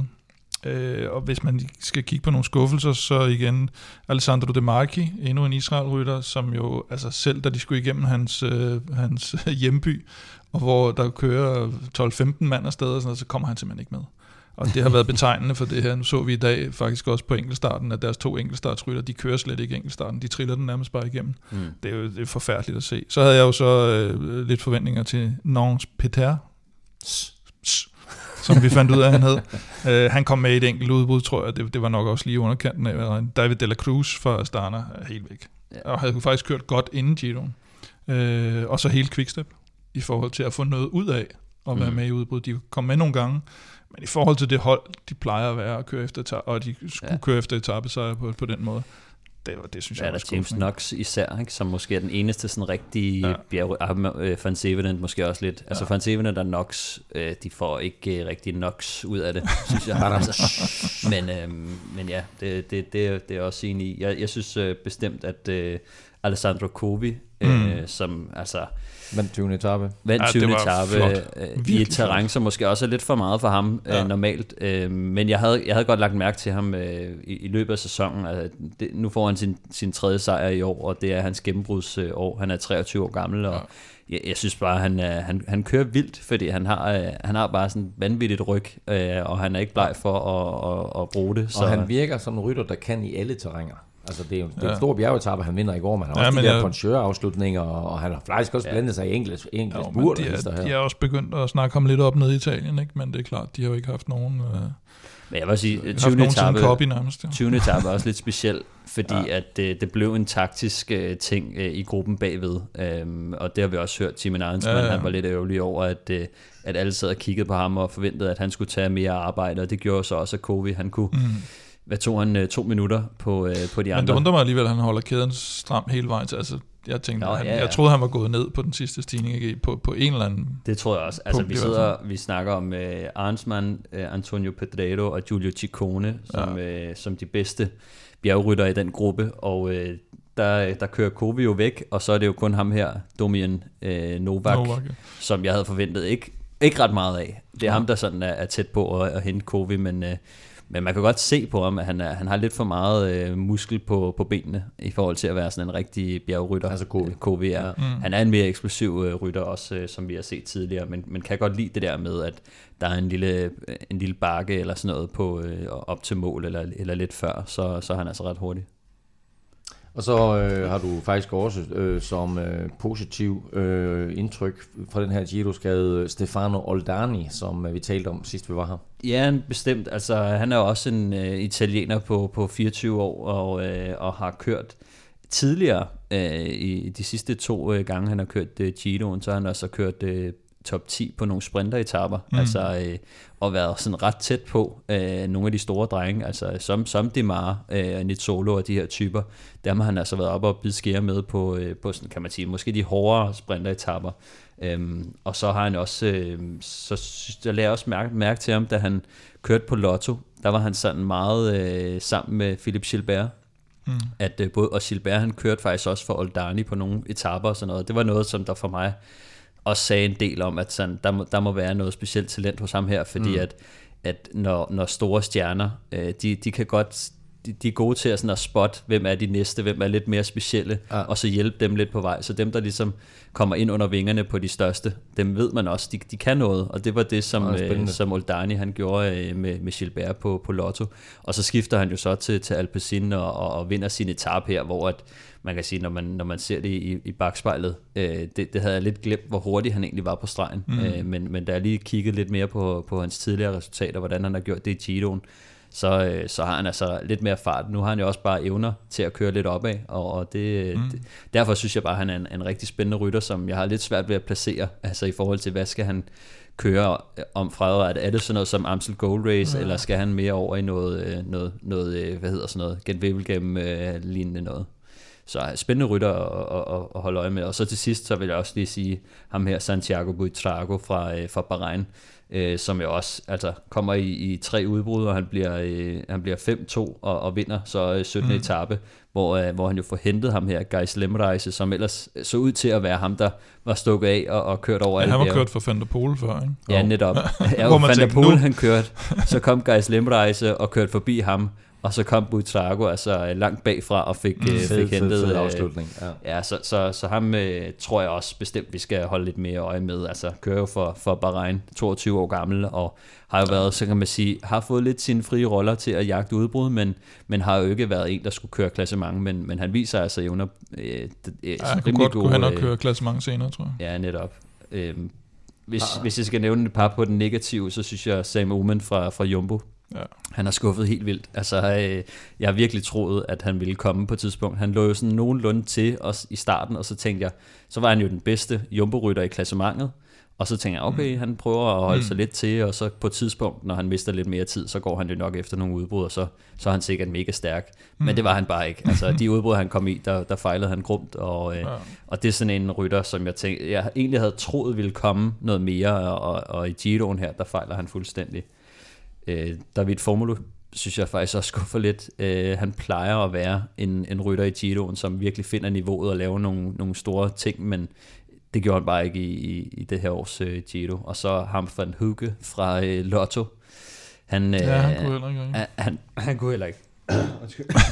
oh, det er slemt. øhm, men, men det havde jeg også forventet, altså, fordi han er jo måske også den eneste fra Lotto, der kan køre lidt opad, og, øh, og han var jo så kommet hertil for at skulle skabe nogle resultater for, for dem, og øh, ja, Lotto de, de lider lidt under det, og det gør øh, ham van Hooge også. Og godt de havde øh, Thomas de Gent med, den gamle mand, der trods alt kunne give, ja, dem, give dem en etappesejr. øh, Ungdomstrøjen øh, går til den lyserøde helt Juan Pedro Lopez, som øh, jeg jo prøvede på virkelig at tale op. Længe prøvede jeg på at tale ham op til, at han måske kunne vinde Giroen. Det lykkedes, det lykkedes selvfølgelig ikke, men han var da en af de helt store positive overraskelser. Ja, det var, det var. Ja, og så jeg har jo også på den liste, har jeg jo også Butrago, som Stefan lige har nævnt. Mm. Og så har vi ham her, Nathaniel Tesfacion, som øh, var øh, udset som, øh, jeg ved ikke om hun kalder kaptajn, han har i hvert fald fået et-tallet for det her drone-hopper-hold, ja. øh, og, og havde, var jo tæt på at og, og køre en god etape hjem, øh, hvor han så kører ud over en skrant, og sad, sad med især i starten i en del udbrud, ham, ham tror jeg måske, vi skal holde lidt øje med. Og så ham her, Sylvain Moniquet fra Lotto, han så sgu, altså han ramte virkelig nogle, øh, nogle udbrud, hvor man tænkte, hvem fanden, hvem fanden er han overhovedet? Uh, han, han, uh, han overraskede i hvert fald mig. Og så negativt, synes jeg, Felix Gall fra A G to R, havde man mm. virkelig, uh, og han, hvad det var det, Tour, Tour of the Alps, hvor han kører topplacering hjem. Og ja. Han rammer altså ikke rigtig noget uh, udbrud overhovedet. Sjovt. Han var lidt den der luring, som man troede, ja. Sådan. Han kommer. Næsten klassementsmæssigt troede man måske, han kunne køre noget top ti, hvis det virkelig gik godt for ham. Ikke? Han, ja. han ramte ikke en skid. Og Tobias Foss, helt væk. Altså for, for Jumbo, ja, også ja. Lidt som Sam Omen, ikke? Måske endda værre, mm. fordi Omen ramte der trods alt et par udbrud, som jeg husker det. Attila Valder begyndte at ramme lidt til sidst, men, men den her store åbenbaring for, for var, det, ja, var det sidste år, han kørte, mm. øh, jeg ved ikke hvor mange etapper i førertrøjen, og så Ivan Sosa. Ja, altså, det tænkte jeg også på. Hvad fanden sker der? Nå, nu, nu, nu, taler, som, nu taler vi jo primært de unge ryttere her. Hvor, hvor gammel er Ivan Sosa? Han, ikke er sådan, han, er, han, er, stadigvæk, han er lige på grænsen. Han er stadig del af ungdomsstrømmen. Altså, han kom jo i princippet over til Sky, ligesom ja. Egan Bernal fra det her lille, ja, fra det lille italienske mandskab. Androni. Her, Androni-mandskab, ikke? Og, og man tænkte, om de er cirka lige gode, de to. Okay. Ja, man tænkte jo, Sosa, hvad var han? Han var et år eller to ja, år yngre, og, og, og han, han var den nye. Det var den næste. Ja, ja, ja. Ja. Og de kørte, havde kørt cirka samme resultater ind på Androni, ikke? Altså, nu ja. Kan du se, altså Sosa er helt, altså han er helt usynlig. Ja. Og sidste år vinder Bernal Ginoen, ikke? Unge jo, du fremhæver, Stefan? Øh, jamen, jeg synes, uh, Thymen Arensman, uh, ikke fordi, at han sådan, uh, jeg synes, han, han, han, han viser, uh, at han er på vej de, den rigtige retning i hvert fald. Mm. Altså, han, uh, han skulle jo køre for uh, Romain Bardet i starten. Uh, Romain Bardet udgår, og så ser man Thymen Arensman, der sådan stille og roligt kører sig ind i klassementet og ligger nummer elleve, indtil han, øh, han lidt misser det på Torino-etappen. Øh, og efterfølgende så prøver han at gå i nogle udbrud, og så får han den her øh, anden plads øh, undervejs. Men øh, ja, han, han ender med at komme lidt tomhændet øh, hjem fra Giroen, kan man sige. Men, men jeg synes faktisk, han har, han har imponeret mig i forhold til, at, at han, han nok også godt kan køre. Mm. Eller i hvert fald være en øh, top ti-mand i, i, i en Grand Tour. Øh, jeg synes, Pavel Sivakov, øh, selvom han har været, kan man sige, klassements- og resultatmæssigt lidt anonym, men øh, jeg synes virkelig, han har kørt stærkt og, og siddet mm. i nogle grupper, hvor jeg sad og tænkte, okay, han kan altså også noget. Altså ikke ja. Fordi, at jo, jeg, jeg troede, han ikke hjælper, kunne, ikke? Men øh, han er blevet brugt som hjælper, ja. og, øh, og han har ikke fået lov at, og, og køre i nogle udbrud overhovedet, og, og mange af de her klassementsryttere i år i hvert fald, de har hentet meget tid på at køre i udbrud. Det har vi i hvert fald set, de her top ti ryttere, har der været nogen, der lige kunne gøre et, et kæmpe indhug på et eller andet etape, men jeg synes i hvert fald, at Sivakov har imponeret mig af en eller anden grund, og så Geis Lemreise, som, mm. som Kim også øh, nævnte, han kører sin, sin anden øh, professionelle sæson, øh, han blev øh, nummer fire i uh, Tour de l'Avenir øh, sidste år, i det her ungdoms Tour de France, øh, og, øh, og er måske en rytter, som vi skal vende os til at, at se øh, lidt mere til, altså øh, selvom han sådan, altså ja, jeg synes i hvert fald, han, han er imponeret, jeg tror, han kommer, øh, kommer lidt mere, jeg synes. Nogle af dem, jeg var skuffet over, Mauri van Sevenent, øh, af en eller anden grund, øh, synes jeg faktisk, han, han, han får jogget ret meget i spinaten på et tidspunkt. Han får brugt mange kræfter. Han får brugt rigtig, rigtig mange kræfter, og, og det ser hårdt ud. Øh, det gør og, det uanset, hvordan han jeg så her i, jeg tror faktisk, det var i går, var det ikke? Hvor de ligger, de skal lukke et hul op til øh, den forreste udbrydergruppe for at komme afsted i dagens udbrud. Mm. Og de ligger, jeg tror, de ligger tre jumbo-ryttere i en meget lille gruppe. Og så ligger der Mauri, og det er Mauri, der lukker hullet. Og Jumboen sidder bare og kigger på ham, og han okser derudad ja, og får altså lukket. Det, altså det, det er jo meget sigende for ham. Måske er det også hans taktiske evner, jeg har ja. skuffet over i virkeligheden, fordi han viser faktisk på nogle, nogle gange, at han har noget styrke, men han får bare brugt så mange kræfter på nogle dumme ting. Og ja. øh, det, det, det skal han nok øh, have til at vente. Øh, ja, ellers så er der sådan nogen som Harold Tejada, som Kim også havde snakket lidt om. Jeg synes ja. faktisk, han, han til trods for, at han på nogle bjergetapper kan han sidde side om side med Valverde eller sådan noget på nogle etaper, altså sådan, hvor det er egentlig okay, men han får ikke rigtig han får ikke noget ud af det. Øh, Mauro Schmidt havde jeg faktisk også haft større forhåbninger til, og så øh, til sidst øh, Filippo Sana øh, fra det her øh, Bardiani. Det hedder Bardiani-hold, som øh, var ham, de havde troet skulle, øh, skulle køre klassement. Øh, også en mand, som blev træer i øh, Tour de l'Avenir sidste år, øh, og som var, altså, det er jo sådan en, så tænker man, okay, hvis du kan gøre det, så kan du også være klassementsmand i mm. fremtiden, og, øh, og han rammer altså rimelig groft forbi og, og kører et sådan pænt øh, anonymt øh, Giro d'Italia i, i sidste ende. Så. Men så lad os holde fast i det med klassementet, fordi mm. øh, hvordan, hvordan ser vi dem? Altså, det er klart, at sådan en som Jay Hindley, han er naturligvis den helt store positive overraskelse. Mm. Ja, men, hvem har ellers overrasket positivt? Jeg synes jo, Jahil, altså, vi skal huske på, at når vi sidder og laver optakt til Giroen, der er ikke nogen, der tror overhovedet på, at Jay Hindley kan vinde Giro d'Italia. Vi snakker om Keltermann, ja. og så snakker vi Bookman, sekundært om Bookman. Sekundært, ikke? På det hold. ja. øh, og, og det, jamen, altså, og, og netop, man snakker Keltermann, og han blev, hvad var det, han blev godt placeret i turen, så blev en femmer i turen sidste år, sådan noget, og hvem mm. har niveauet? Og så snakker vi selvfølgelig Jay Hindley, men, men det var jo den der mærkelige Giro, hvor der ikke rigtig var nogen med. Kiggen, så, Hartmann, så, og... så hvorfor? Ja, men hvor han jo ført, Jay Hindley, ikke? Øh, Inden den sidste enkeltstart, ja, der, der var han lige oppe, og, fordi at, var det ja, ja, Keltermann, der tabte føretrøjen, var det sådan, det var? Og så øh, på, han lå, på, tyve, han, på, tyve, han lå øh, på samme tid som Gegen Hart, da de gik ind til sidste, ja. Ja, det så det var sådan noget på, på, på millisekunderne. Men udover det, så blev Jan Hirt jo lige pludselig klassementsrytter for, øh, for, Intermarché. for Intermarché, der, der på Tovivo, han, han styrtede på sin øh, skæve albu. Og, øh, og, så, og så synes jeg, Vincenzo Nibali, altså på et tidspunkt, der, der, der tror jeg, jeg var inde og spille på ham i top tre, fordi jeg tænkte, den, det gør han jo. Ja. De første bjergetapper der så virkelig godt ud, og, og, og super, han lige får sådan en, en god placering her til sidst. Øh, negativ har vi været lidt inde på, Tom Dumoulin, øh, Mikkel Landa Lopez, Ciccone, altså som klassementsmand. Igen. Altså, du kan ikke være skuffet, for du har jo kaldt den. Du har jo kaldt ja, den, nå, men, det, men, men, det, men det er jo stadigvæk, det er jo mere en skuffelse over, at de så bliver ved med at bruge dem som klassementsmand, og ikke bare fra start siger, vi kører uden uh, klassement, eller finder en anden, eller whatever. Ja. Kører for bagge, eller hvad ved jeg. Og så uh, Hugh Carthy. Han, uh, det, det overrasker mig lidt, at han ikke kunne sidde med klassementsmæssigt, men var nødt til at sadle om og lave en, uh, en Ciccone og begynde at gå efter etapesejr. Ja, jeg, jeg, jeg tror generelt, at jeg er sgu ret enig. Altså... Øhm Hugh Carthy får jo via et, et par udbrud, for han jo kørt sig ind i en top ti, mm. altså, og det, der havde jeg sgu nok øh, håbet lidt mere øh, fra ham, som, som tidligere er blevet nummer tre i, i Vueltaen, øh, mm. og så blev han otter i Giroen sidste år, men, men var på en måske en lidt anden måde. Øh, Han var jeg virkelig skuffet over. Øh, Nibali er selvfølgelig meget positiv over, at han alligevel kan få hævet det ud i, i sin sidste sæson som professionel, og skal jo også køre Vueltaen og øh, Lombardiet rundt i hvert fald som, som, som højdepunkterne i efteråret, og glæder mig faktisk til at se ham i Vueltaen, mm. fordi at Der er godt nok en lang vej op til, til Carapaz og Jay Hindley. Øhm, han, ender jo, han er jo cirka otte, og ender sikkert til samme øh, altså en, minutter en, efter. En enkelt start, der er han seks minutter efter de tre forreste. Mm. Ja, ja det, det, det er lidt for meget i forhold til, øh, kan man sige, at, at, at, at han måske også skal tage en podie i, i Vueltaen. Men, men jeg vil sige, han viser bare et, et højt niveau, og øh, nu er det selvfølgelig hans hjemland, Giroen, øh, og, mm. men... men det siger bare noget om, at han er ikke helt færdig. Altså, mm. han har stadig et, et rigtig højt niveau. Og, og fedt, at nu har han meldt ud, at han går på pension. Altså, det er jo fedt, at det ikke er sådan en, som bare falder fuldstændig igen og igennem mm. og ender som nummer et hundrede femogtyve, eller udgår, fordi ja. det ikke går godt. Han bliver altså nummer fire. Ja, det er altså, detaljer, ikke? Jeg tror nu, de, der har også været lidt øh, snak omkring, øh, fortsætter han nu, og Vinokurov, han havde også været ude at sige, det kunne være, altså hvis han tog en, en sæson mere og sådan noget. Men øh, han sagde efter Marmolada-stigningen, så sagde han, øh, efter det her, det, det, det har jeg fået nok af. Altså, øh, ja, det, det gider jeg ikke. Øh, så, så det bliver hans sidste sæson, det er helt sikkert.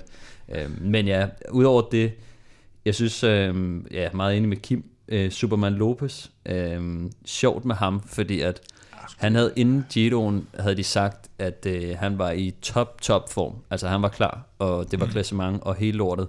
Og øh, altså, så udgår han jo øh, med en hofteskade. Altså sådan...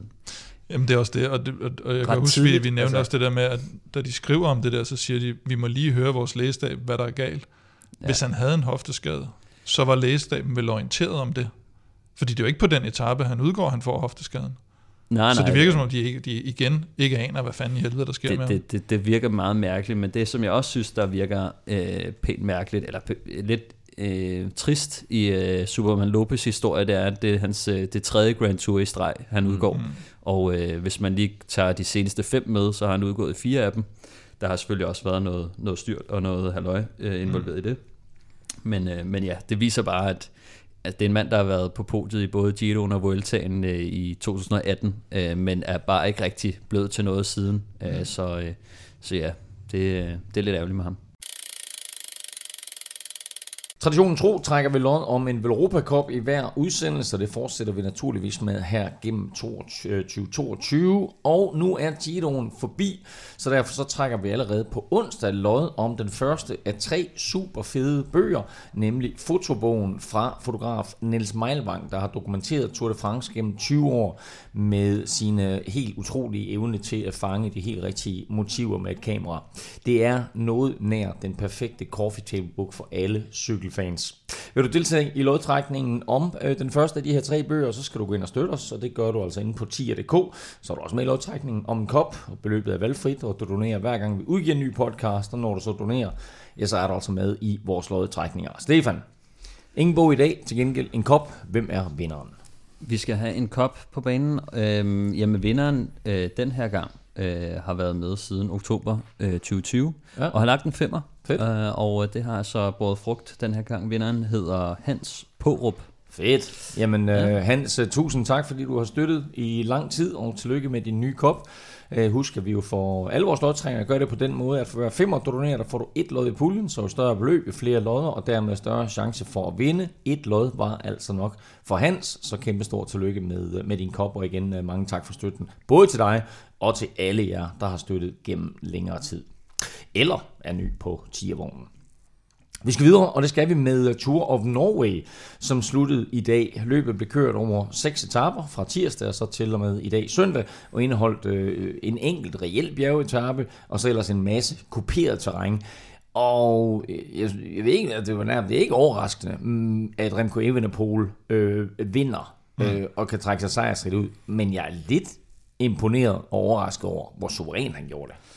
Ja, jeg synes, han, han viste sig at være, være skræmmende stærk i, i Tour of Norway. Altså, han var jo også stor favorit, men, øh, men altså, han vinder første, tredje og, og femte etape. Øhm, og øh, altså, specielt øh, på, på tredje etape, hvor det var den her reelle bjergetape, der, øh, der kørte han altså, sådan helt vildt øh, sensationelt og, og satte alle øh, til vægs, øh, efter at øh, Jay Vine, tror jeg, havde angrebet, og han havde siddet og ventet lidt. Du snakkede noget om watt per kilo tidligere. Ja, netop, og det, det, var, det var egentlig grunden til, at når man kigger på, øh, på, på Remco Evenepoels øh, præstation på, på det her bjerg, der, der kører han seks komma fem watt per kilo i tredive minutter, øh, og øh, seks komma femogfirs i de sidste femten minutter. Men bare lige for at, at tage den igen, øh, i tredive minutter kører han seks komma fem watt per kilo. Øh, Jay Hindley, han kører seks komma fem watt per kilo i øh, de sidste tyve minutter. Jeg ved godt, det er, det er Giroen, det er tyvende etape versus tredje etape af, af Tour of Norway, men det viser også bare noget af, at, at Remco han faktisk på den her stigning viser, at, at han faktisk kan køre rigtig, rigtig stærkt opad. Jeg tror ikke, der er nogen i tvivl om, at han er en lille herre, der kan træde rigtig mange watt, men, men det er nu meget sjovt at se de sammenligninger, så, så hvis Remco han formår at få lidt mere hår på brystet og, og, og kan holde ud i de her Grand Tours, øh, så, øh, så er der altså potentiale, fordi han har, øh, han har de kræfter og, og den vægt, der skal til, øh, til at køre med i en, i en Grand Tour. Så derfor synes jeg bare, det var, det var lidt sjovt at, at, at, at kigge lidt på, på de watt per kilo, fordi jo, han kører væk fra Jay Vine og Tobias Johannesson og, og hvad de ellers øh, mm. hed. Men, men altså, det er jo ikke, kan man sige, den, kan man sige det aller, aller højeste niveau, men alle sammen på den stigning viser faktisk et, et, et rigtig højt niveau, og, og Remco Evenepoel bare helt uh, sensationelt. Og så må vi sige, at vi har talt om det et par gange, men Quickstep er i gang med at bygge ham op forfra. Altså efter mm. øh, han kom ind der som kæmpe talentet, styrter i Lombardiet, øh, udgår af, var det Giroen, ikke? Øh, så har de jo taget en helt anden approach, og nu vinder han igen her, og gør det suverænt, og begynder jo at ligne noget af det der, man havde forventet, mm. han skulle komme med. Ja, og, og jeg synes, det der, synes, der, der er spændende nu, det er, at øh, vi, vi vidste godt, han var god, han har taget en hel masse sejre og vist, at han, han er bare verdensklasse, men, men altså det, det, den opbygning, han har nu frem til Vueltaen øh, senere i år, det, det synes jeg bliver spændende, fordi vi, vi ved, han er øh, på højt niveau, han kommer til at vinde nogle flere sejre i år, tror jeg, men, men, øh, men altså...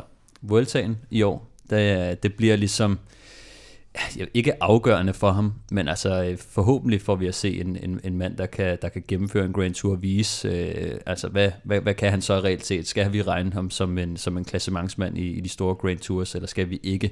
Altså det tror jeg, Vueltaen, hvis han i hvert fald kommer igennem, kan, kan blive et, et svar på. Vi har set ham have lidt problemer på, på de helt store stigninger, øh, og når bjergene bliver længere end bare lige fem til seks kilometer, så er det klart, at det er en kæmpe test for ham med, med, med Vueltaen til den tid, men jo også fedt at se den måde Quickstep øh, ligesom har valgt at genopbygge ham og se, hvad det ender med.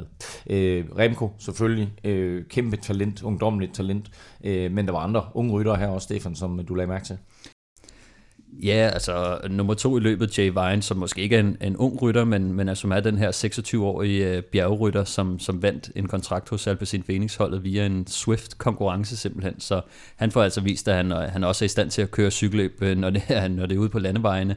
Øhm, men udover det, så synes jeg, øh, Tobias Johannesson, øh, den toogtyve-årige øh, store talent, som vandt øh, Tour de l'Avenir sidste år, ungdoms øh, Tour de France der, han, han får også vist, at, at han også kan, kan køre med i, i nogle af de større løb, øh, og blandt andet viser en, en fantastisk evne til at, til at spurte, når de nærmer sig stregen. Han var, han var altså rimelig hurtig, øh, blandt andet på, på femte etape, øh, hvor han også blander sig i en spurt med øh, Ethan Hayter og Mike Tønnesen og, og andre spurtstærke øh, herrer. Så, så, så der, der tror jeg bestemt, for ham at se, kunne godt øh, lægge nogle, nogle sejre ude i fremtiden, når, de skal, når det bliver øh, bjergrytterkopieret. Udover det, så, øh, så var der den, den enogtyve-årige øh, australier, Luke Plapp, som, øh, som også imponerede øh, rigtig meget.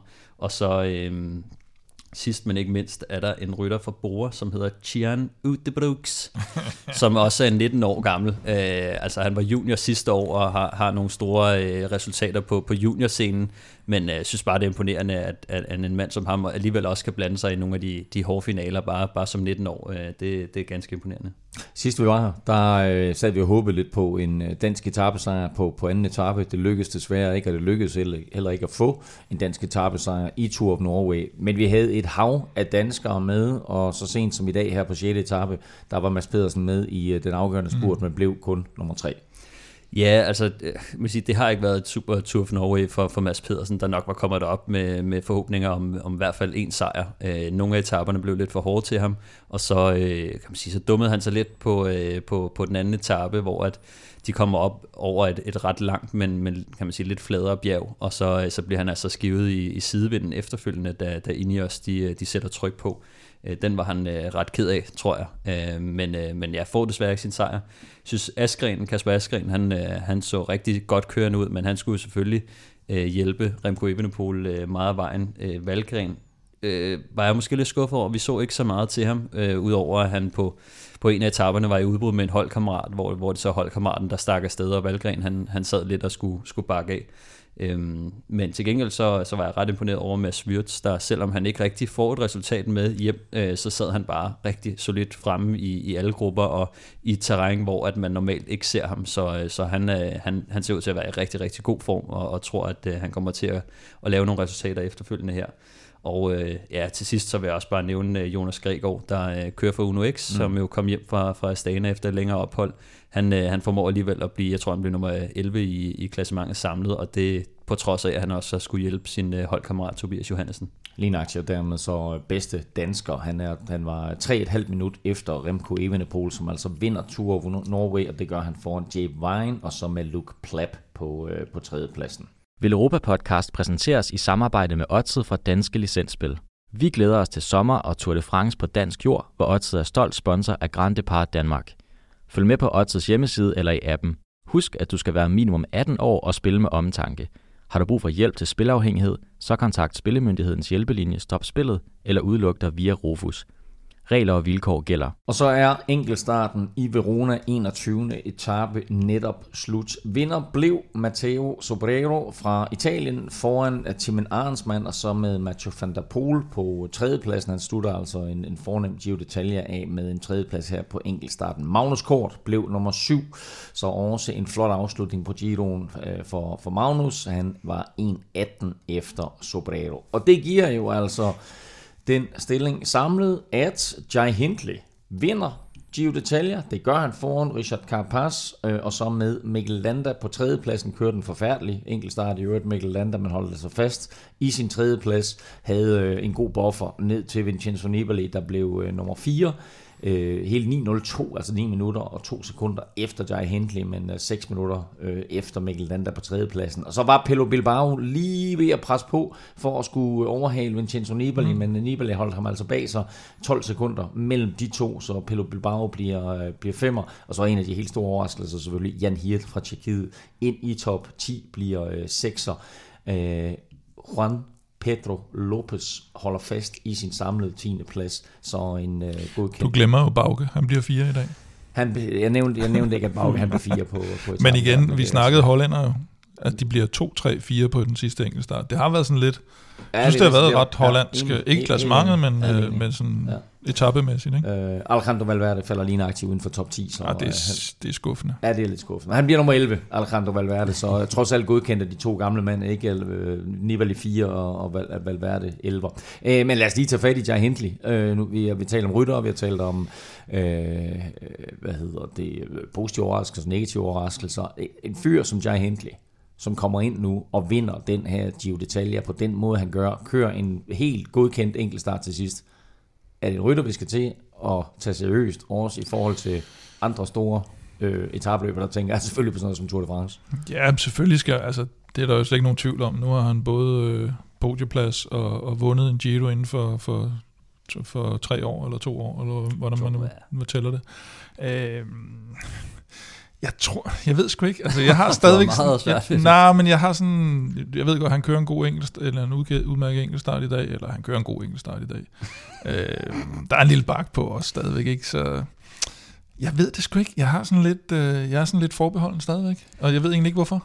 Nej, altså jeg, jeg, jeg synes i og med at han, han slår Carapaz og, og Mikkel Landa, så øh, ja. Så har det sådan, så bliver man sgu nødt til at, så det er ikke at tage helt ham seriøst. Altså, fordi at, selvfølgelig. Øh, at han blev toer i, i den der, øh, ham sige, øh, var det corona-udgaven, eller hvad fanden var det, mm, ja. øh, af, af Giroen, hvor at, øh, altså, Gagan Hart, han vinder foran, øh, og mm. Keltermann, han var, var også tæt på, og sådan noget. Der var sådan lidt en, en, en B-rytternes øh, Jamen, det er meget sjovt, vi sidder og ser sidste etape for Norge, altså Gagan Hart sidder og kører lead-out for Ethan Hayter i Tour of Norway, mens øh, Jay Hindley, han sidder og vinder Giroen. Ja. Mm. Altså, der kan man se de to på, på to ja. år, hvor, hvor, hvor det er gået hen for, for dem, ikke? I hvert fald en, en, en vanvittig udvikling fra, fra Jay Hindley, som, altså, som jeg tror, altså, øh, nu kan man sige, det, det, det er ikke kun en, en enlig svale i, i klassements øh, mæssig forstand, men altså, ja, altså er stadig seksogtyve år, så en, en pæn alder for mere, en, der, der skal ud. I dit spørgsmål, tænker jeg, mm. Elming, der ligger måske, altså det du siger mellem linjerne er jo,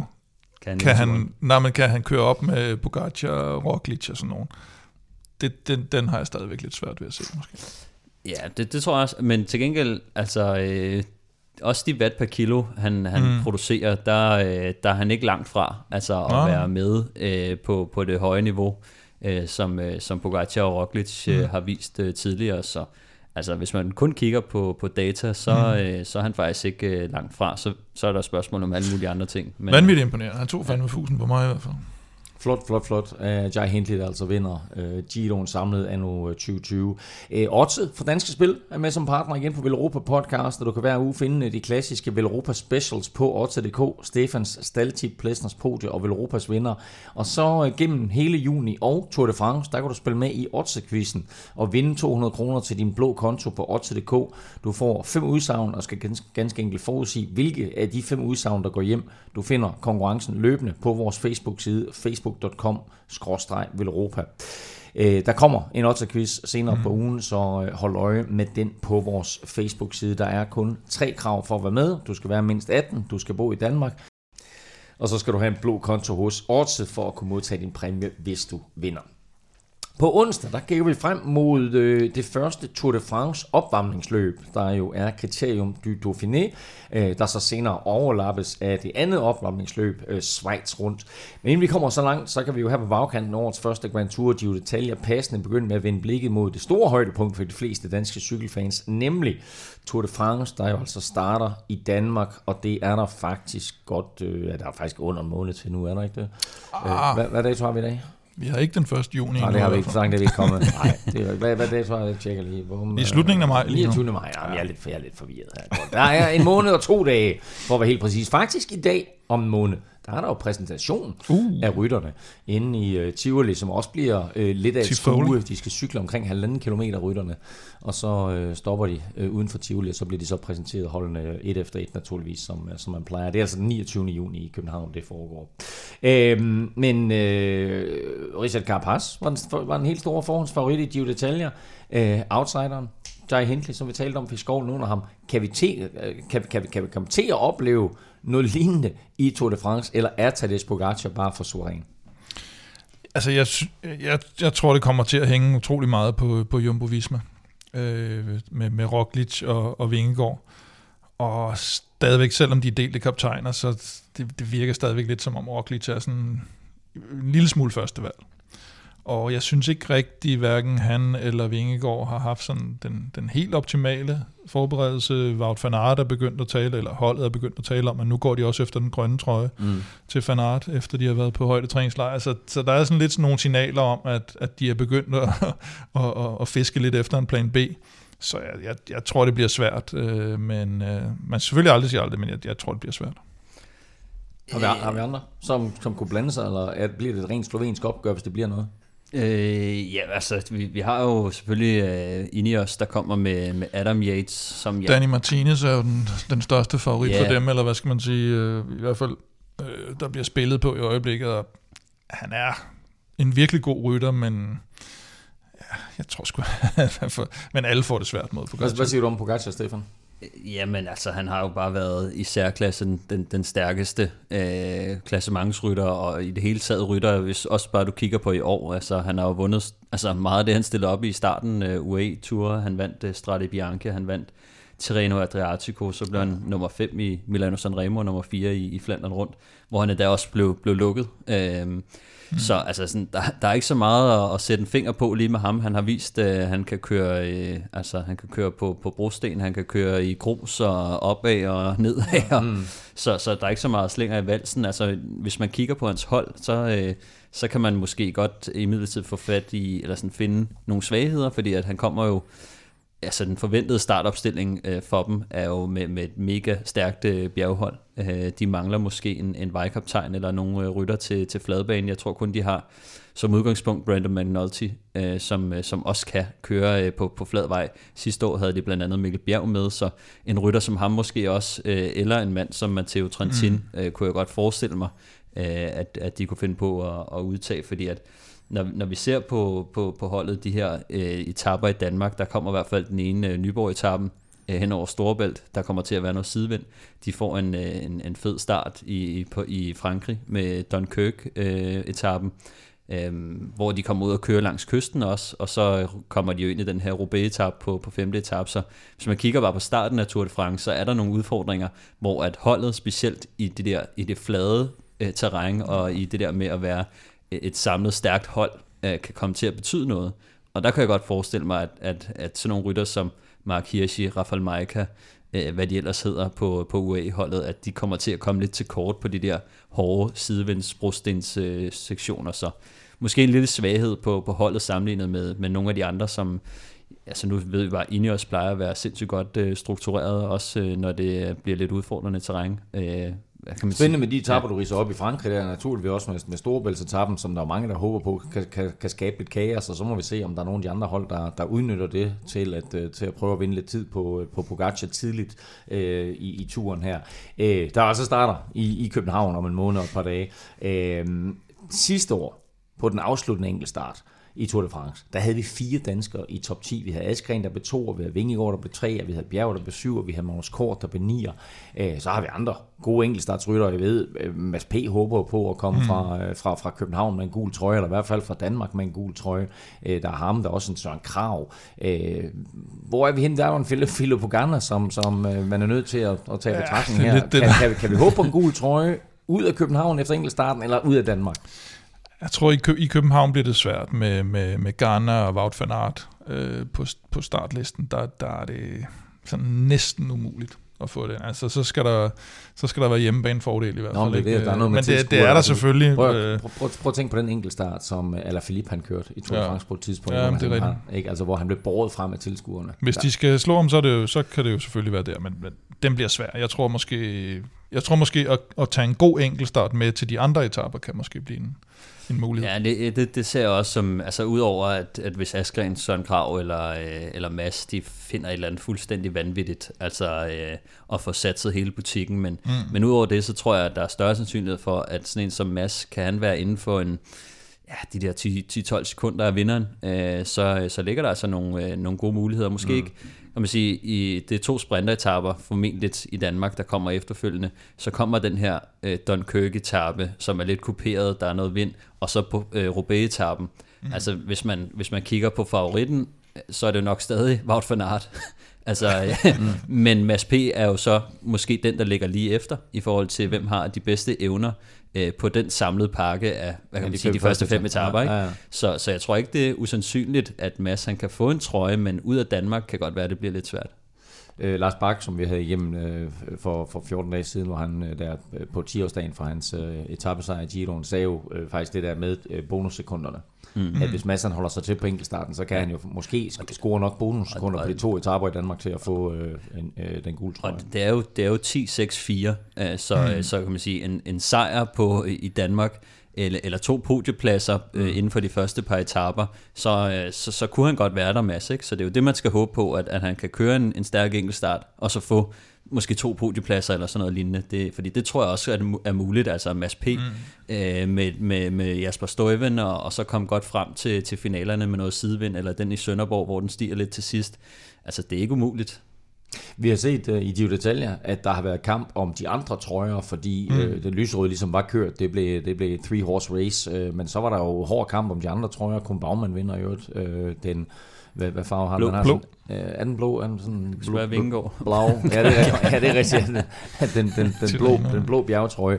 Øh, den har jo siddet på Pogacar. Øh, han har jo mere eller mindre øh, nappet alt, hvad der var af trøjer. Øh, også ja. Fordi han stadigvæk er så ung, som han er. Så han har jo både den hvide trøje, og også den prikkede sidste år. Mm. Men sådan en som den prikkede, kunne man ikke godt se, at der blev lidt kamp om den i år i turen? Jo, altså jeg, jeg har jo lagt mærke til, at uh, Thibaut Pinot, som jo har, er vågnet op lidt igen her inden, uh, inden Giroen, han har nævnt, at, at det, kunne, det kunne måske være ret sjovt at køre efter den, hvilket han aldrig sådan rigtig har, har fået gjort. Og så... Øh, Det er så min eget lille forslag, det er jo, at, at Romain Bardet, der ikke rigtig fik kørt nogen Giro d'Italia, han måske med fordel kunne, kunne stille op i turen, og så gentage to tusind nitten, hvor han øh, vandt bjergetrøjen faktisk. Mm. Øh, og, for jeg tror ikke, han kommer til at køre, køre klassement i turen. Det ved vi jo ikke, men øh, netop nu, hvor han udgår af Giroen, så, så er der noget friskhed i hvert fald der. Men jeg håber, jeg håber, han kommer med. Altså, jeg synes, det var fedt at have Romain Bardet med i hvert fald. Mm. Jeg, jeg vil sige, hvis man også bare lige kigger på sidste år, altså, der var ikke ret mange, der kørte efter trøjen. Mm. Øh, og Wout Poels var, havde den øh, noget af vejen. Øh, Michael Woods øh, blandede sig også lidt i, i den konkurrence, men, men der var ikke så meget... Øh, Der var ikke så meget knald på, øh, på den prikkede, synes jeg. Øhm, eller i hvert fald ikke af, af så mange stærke, stærke ryttere. Mm. Altså hvis vi snakker Pinot, Bardet, øh, andre øh, stærke typer som dem. Øh, men altså der er også noget med, med pointsystemet og placeringerne af de bjerge, de skal over, som er meget sådan, kan man sige, samlet i den sidste halvdel. Og så, øh, altså, så, så, og så med dobbeltpoint på, på mange af de, de, de høje eller afgørende stigninger. Der, der ligger det bare meget til, at det er ham, der kører stærkest øh, i klassementer også, der, mm. der kommer til at støvsuge rigtig mange af det der, fordi at alternativet er, at der skal være nogle kæmpe store udbrud, der kører hjem, som for eksempel i, i Giroen. Mm. Det, det, det tror jeg dog ikke kommer til at ske, også når du kigger på et hold som U A E, som kommer med den helt store øh, bjergpakke. Mm. Øh, altså de, de kommer jo også for at dominere i, i bjergene, tror jeg, øh, og, og med, med Jumbo Visma, som er også et, et stærkt bjergehold. Altså, jeg tror, der er lidt for meget kvalitet i bjergene i, i Tour de France til, at et store udbrud kan få lov at holde hjem, og derfor så tror jeg også, at at, øh, at kan man sige, klassementsrytterne kan blive lidt grådige i, øh, i kampen om, øh, om pointtrøjen. Nej, undskyld, øh, den prikker. Ja, om, om, mm. om bjergtrøjen. Lad os lige lynhurtigt gennemgå de forskellige trøjer, der blev vundet øh, i Giro d'Italia. Nu her, altså Jay Hindley selvfølgelig den samlede vinder. Øh, pointkonkurrencen blev vundet af Arnaud Démare. Tre etappesejre til ham øh, undervejs. Øh, bjergtrøjen, altså Kohn Baumann foran, øh, klart i øvrigt foran øh, Giulio Ciccone. Øh, ungdomstrøjen endte jo på Juan Pedro Lopez, så altså han gik fra lyserødt til hvidt, men altså sikke en Giro. Øh, mm. Han har kørt øh, den unge Trek Sikker Frederytter. Og ved I, hvem der vandt holdkonkurrencen? Bahrain. Det gjorde, en... det, det gjorde Bahrain. Det gjorde Bahrain. Bah, bah, Bahrain. Victorious var Victorious øh, som hold bah, bah, i, i holdkonkurrencen. Foran bor han skruer så faktisk kun med uh, Ineos på, bliver, på fjerdepladsen, eller på tredjepladsen. Og så vil jeg lige sige, fjerdepladsen i holdkonkurrencen. Intermarché. Intermarché, mm. Monti, Gobert, Materieux, for at sige det helt præcis, eller Materieux hedder de vist. Øh, det er altså imponerende. Må ja. bare lige sige, uh, den, den, den Giro, de har kørt. Du kan finde Tour de France øh, på Oddset. Øh, og gå ind og se, hvad der er spændende ting, og, og smide lidt mønt på der, øh, og også spille på naturligvis, hvem der vinder turen, øh, og de respektive trøjer, øh, og det øh, finder vi ud af, hvem der vinder de her forskellige trøjer til sommer, men nu skal vi have fundet ud af, hvem der vinder i quizzen, fordi øh, vi skal have svaret på quizzen, der er jo en last man standing. Vi er nu på seksten forskellige nationer, der har vundet Giro d'Italia. Den seneste er Australier. Hvem er de andre femten? Kim, du har serveretten. Vil du svare først, eller vil du lade Stefan svare først? Øh, pff, det ved jeg sgu faktisk ikke. Vil du svare først? Hvad vil du helst? Øh, jeg svarer bare først. Vil du svare først? Jeg svarer bare Så tager først. du bare først. Godt, ja. Jeg starter med Spanien. Spanien er korrekt. Spanien er de har faktisk, de har faktisk kun vundet fire, alt i alt. Ja. Den tager jeg lige væk. Så tager jeg Belgien væk. Belgien har vundet syv. Så plukker jeg på øh, Frankrig. Frankrig har vundet seks. Gad vide, om ikke Italien også har været med. Prøv at høre, nu nævnte jeg lige, øh, Belgien har vundet seks, Frankrig, eller syv, Belgien, Frankrig har vundet seks, Spanien har vundet fire, Italien har vundet niogtres. Jamen så øh, fjerner jeg Ecuador. Ecuador. Ecuador. Selvfølgelig med Carapaz. Så tager jeg sgu øh, Holland ud. Ja, de har faktisk kun vundet en enkelt. Nå, det var da kun Tom Dumoulin. Ja, præcis. Så tager jeg Storbritannien væk. Oh, uh. De har vundet et par stykker, og de har vundet to for helt præcis. Ja. Så tager jeg Colombia væk. Åh, oh, du er god i de der. En. Colombia har vundet... Nej, er du? Jamen, er han den eneste, der har vundet? Hvem har vundet med? De har vundet to. Nå, Egan har vist også vundet. Ja, det er rigtigt. Ja. Øhm, der er nogen fra Schweiz, der også har vundet. Det er korrekt. De uh, ligger med tre. Så tager jeg... Så tager jeg Rusland ud. Uh, hvem har vundet der? Basin. Blandt andet. Tonkov. De, de har vundet tre.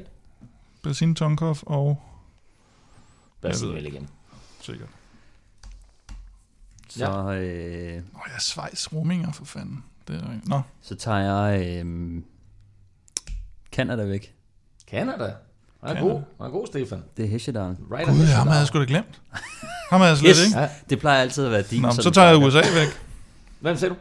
U S A. Yes. Hvem var vundet der? Chris Horner. Chris Horner. Og en, en, en Andy, Andy Hampsten måske også? Nej, jeg tror, de har kun en, så det er Chris Horner den eneste. Så, men, øh, var han egentlig var, var han fyrre år, kanadier, fyrre år, da han vandt? Ja. Nå, nu har jeg ikke, nu har jeg ikke ret mange tilbage. Der resterer tre. Åh, oh, Gud. Jeg, øh, jeg tager Tyskland ud. Og dermed så taber du faktisk. Nej. Fordi de sidste tre, det er... Jim, vil du komme med et par bud? Øh, Sverige. Sverige har vundet. Sverige? What? Gösta Pettersson. Gösta Pettersson. Og det vidste jeg faktisk ikke. Oh. Og det var faktisk lidt norsk, det jeg fik sagt der, tror jeg. Ja, men tror du, hvis jeg skal gætte Juster, på... Hvis jeg skal... Fordi det var... Nu er jeg også ved at være løbet tør. Øh, Irland. Irland selvfølgelig. Steven Rhodes. Ej, jeg skulle have taget den. Ja, og så den sidste. Lille, Luxembourg. Lille Bitland, lige langt til. Luxembourg. Oh. Så. Nå, men hey, der var et point til, til Kim. You're back in the game. Og det her, det er jo en rigtig Kim-quiz. Det vidste du også godt. Jeg ved ikke, når du, du er alle når du vil indhente mig, så får jeg gode muligheder. Det er muligheder. Hver gang er det sådan, at han taber, så er det jo rigtig Kim. Nå, anyway, der var et point til Kim. Så kan det godt være, at det er en rigtig Kim. Du fik en lov at starte. Fører nu elleve ni i quizzen. Der er mere quiz allerede på onsdag, hvor vi er tilbage, og der kigger vi altså som sagt frem mod opvarmningsløbet til Tour de France. Kriterium du Dauphiné. Og øh, hvis du vil vinde den her øh, lækre Tour de France fotobog, eller en Europa Cup, så hop ind og støt os på tier punktum d k, og så må du meget gerne lige gå ind og så give os nogle stjerner og en anmeldelse i din podcast-app. Det hjælper os altså til at komme ud til endnu flere cykelfans i det danske land. Indtil vi høres ved, så kan du følge Kim og Velropa på Twitter. Det sker på snablag Velropa. Stefan to tusind finder du på Stefan Djurhus. Undertegnet finder du på Twitter, Insta og Facebook på N F Elming. Tak for nu. Tak fordi du lyttede med. Tak til alle vores støtter på tier punktum d k. Uden jer, ingen Velropa podcast. Og naturligvis tak til vores partnere HelloFresh og Otte. Støt dem. De støtter os for sidste gang i år. Arrivederci.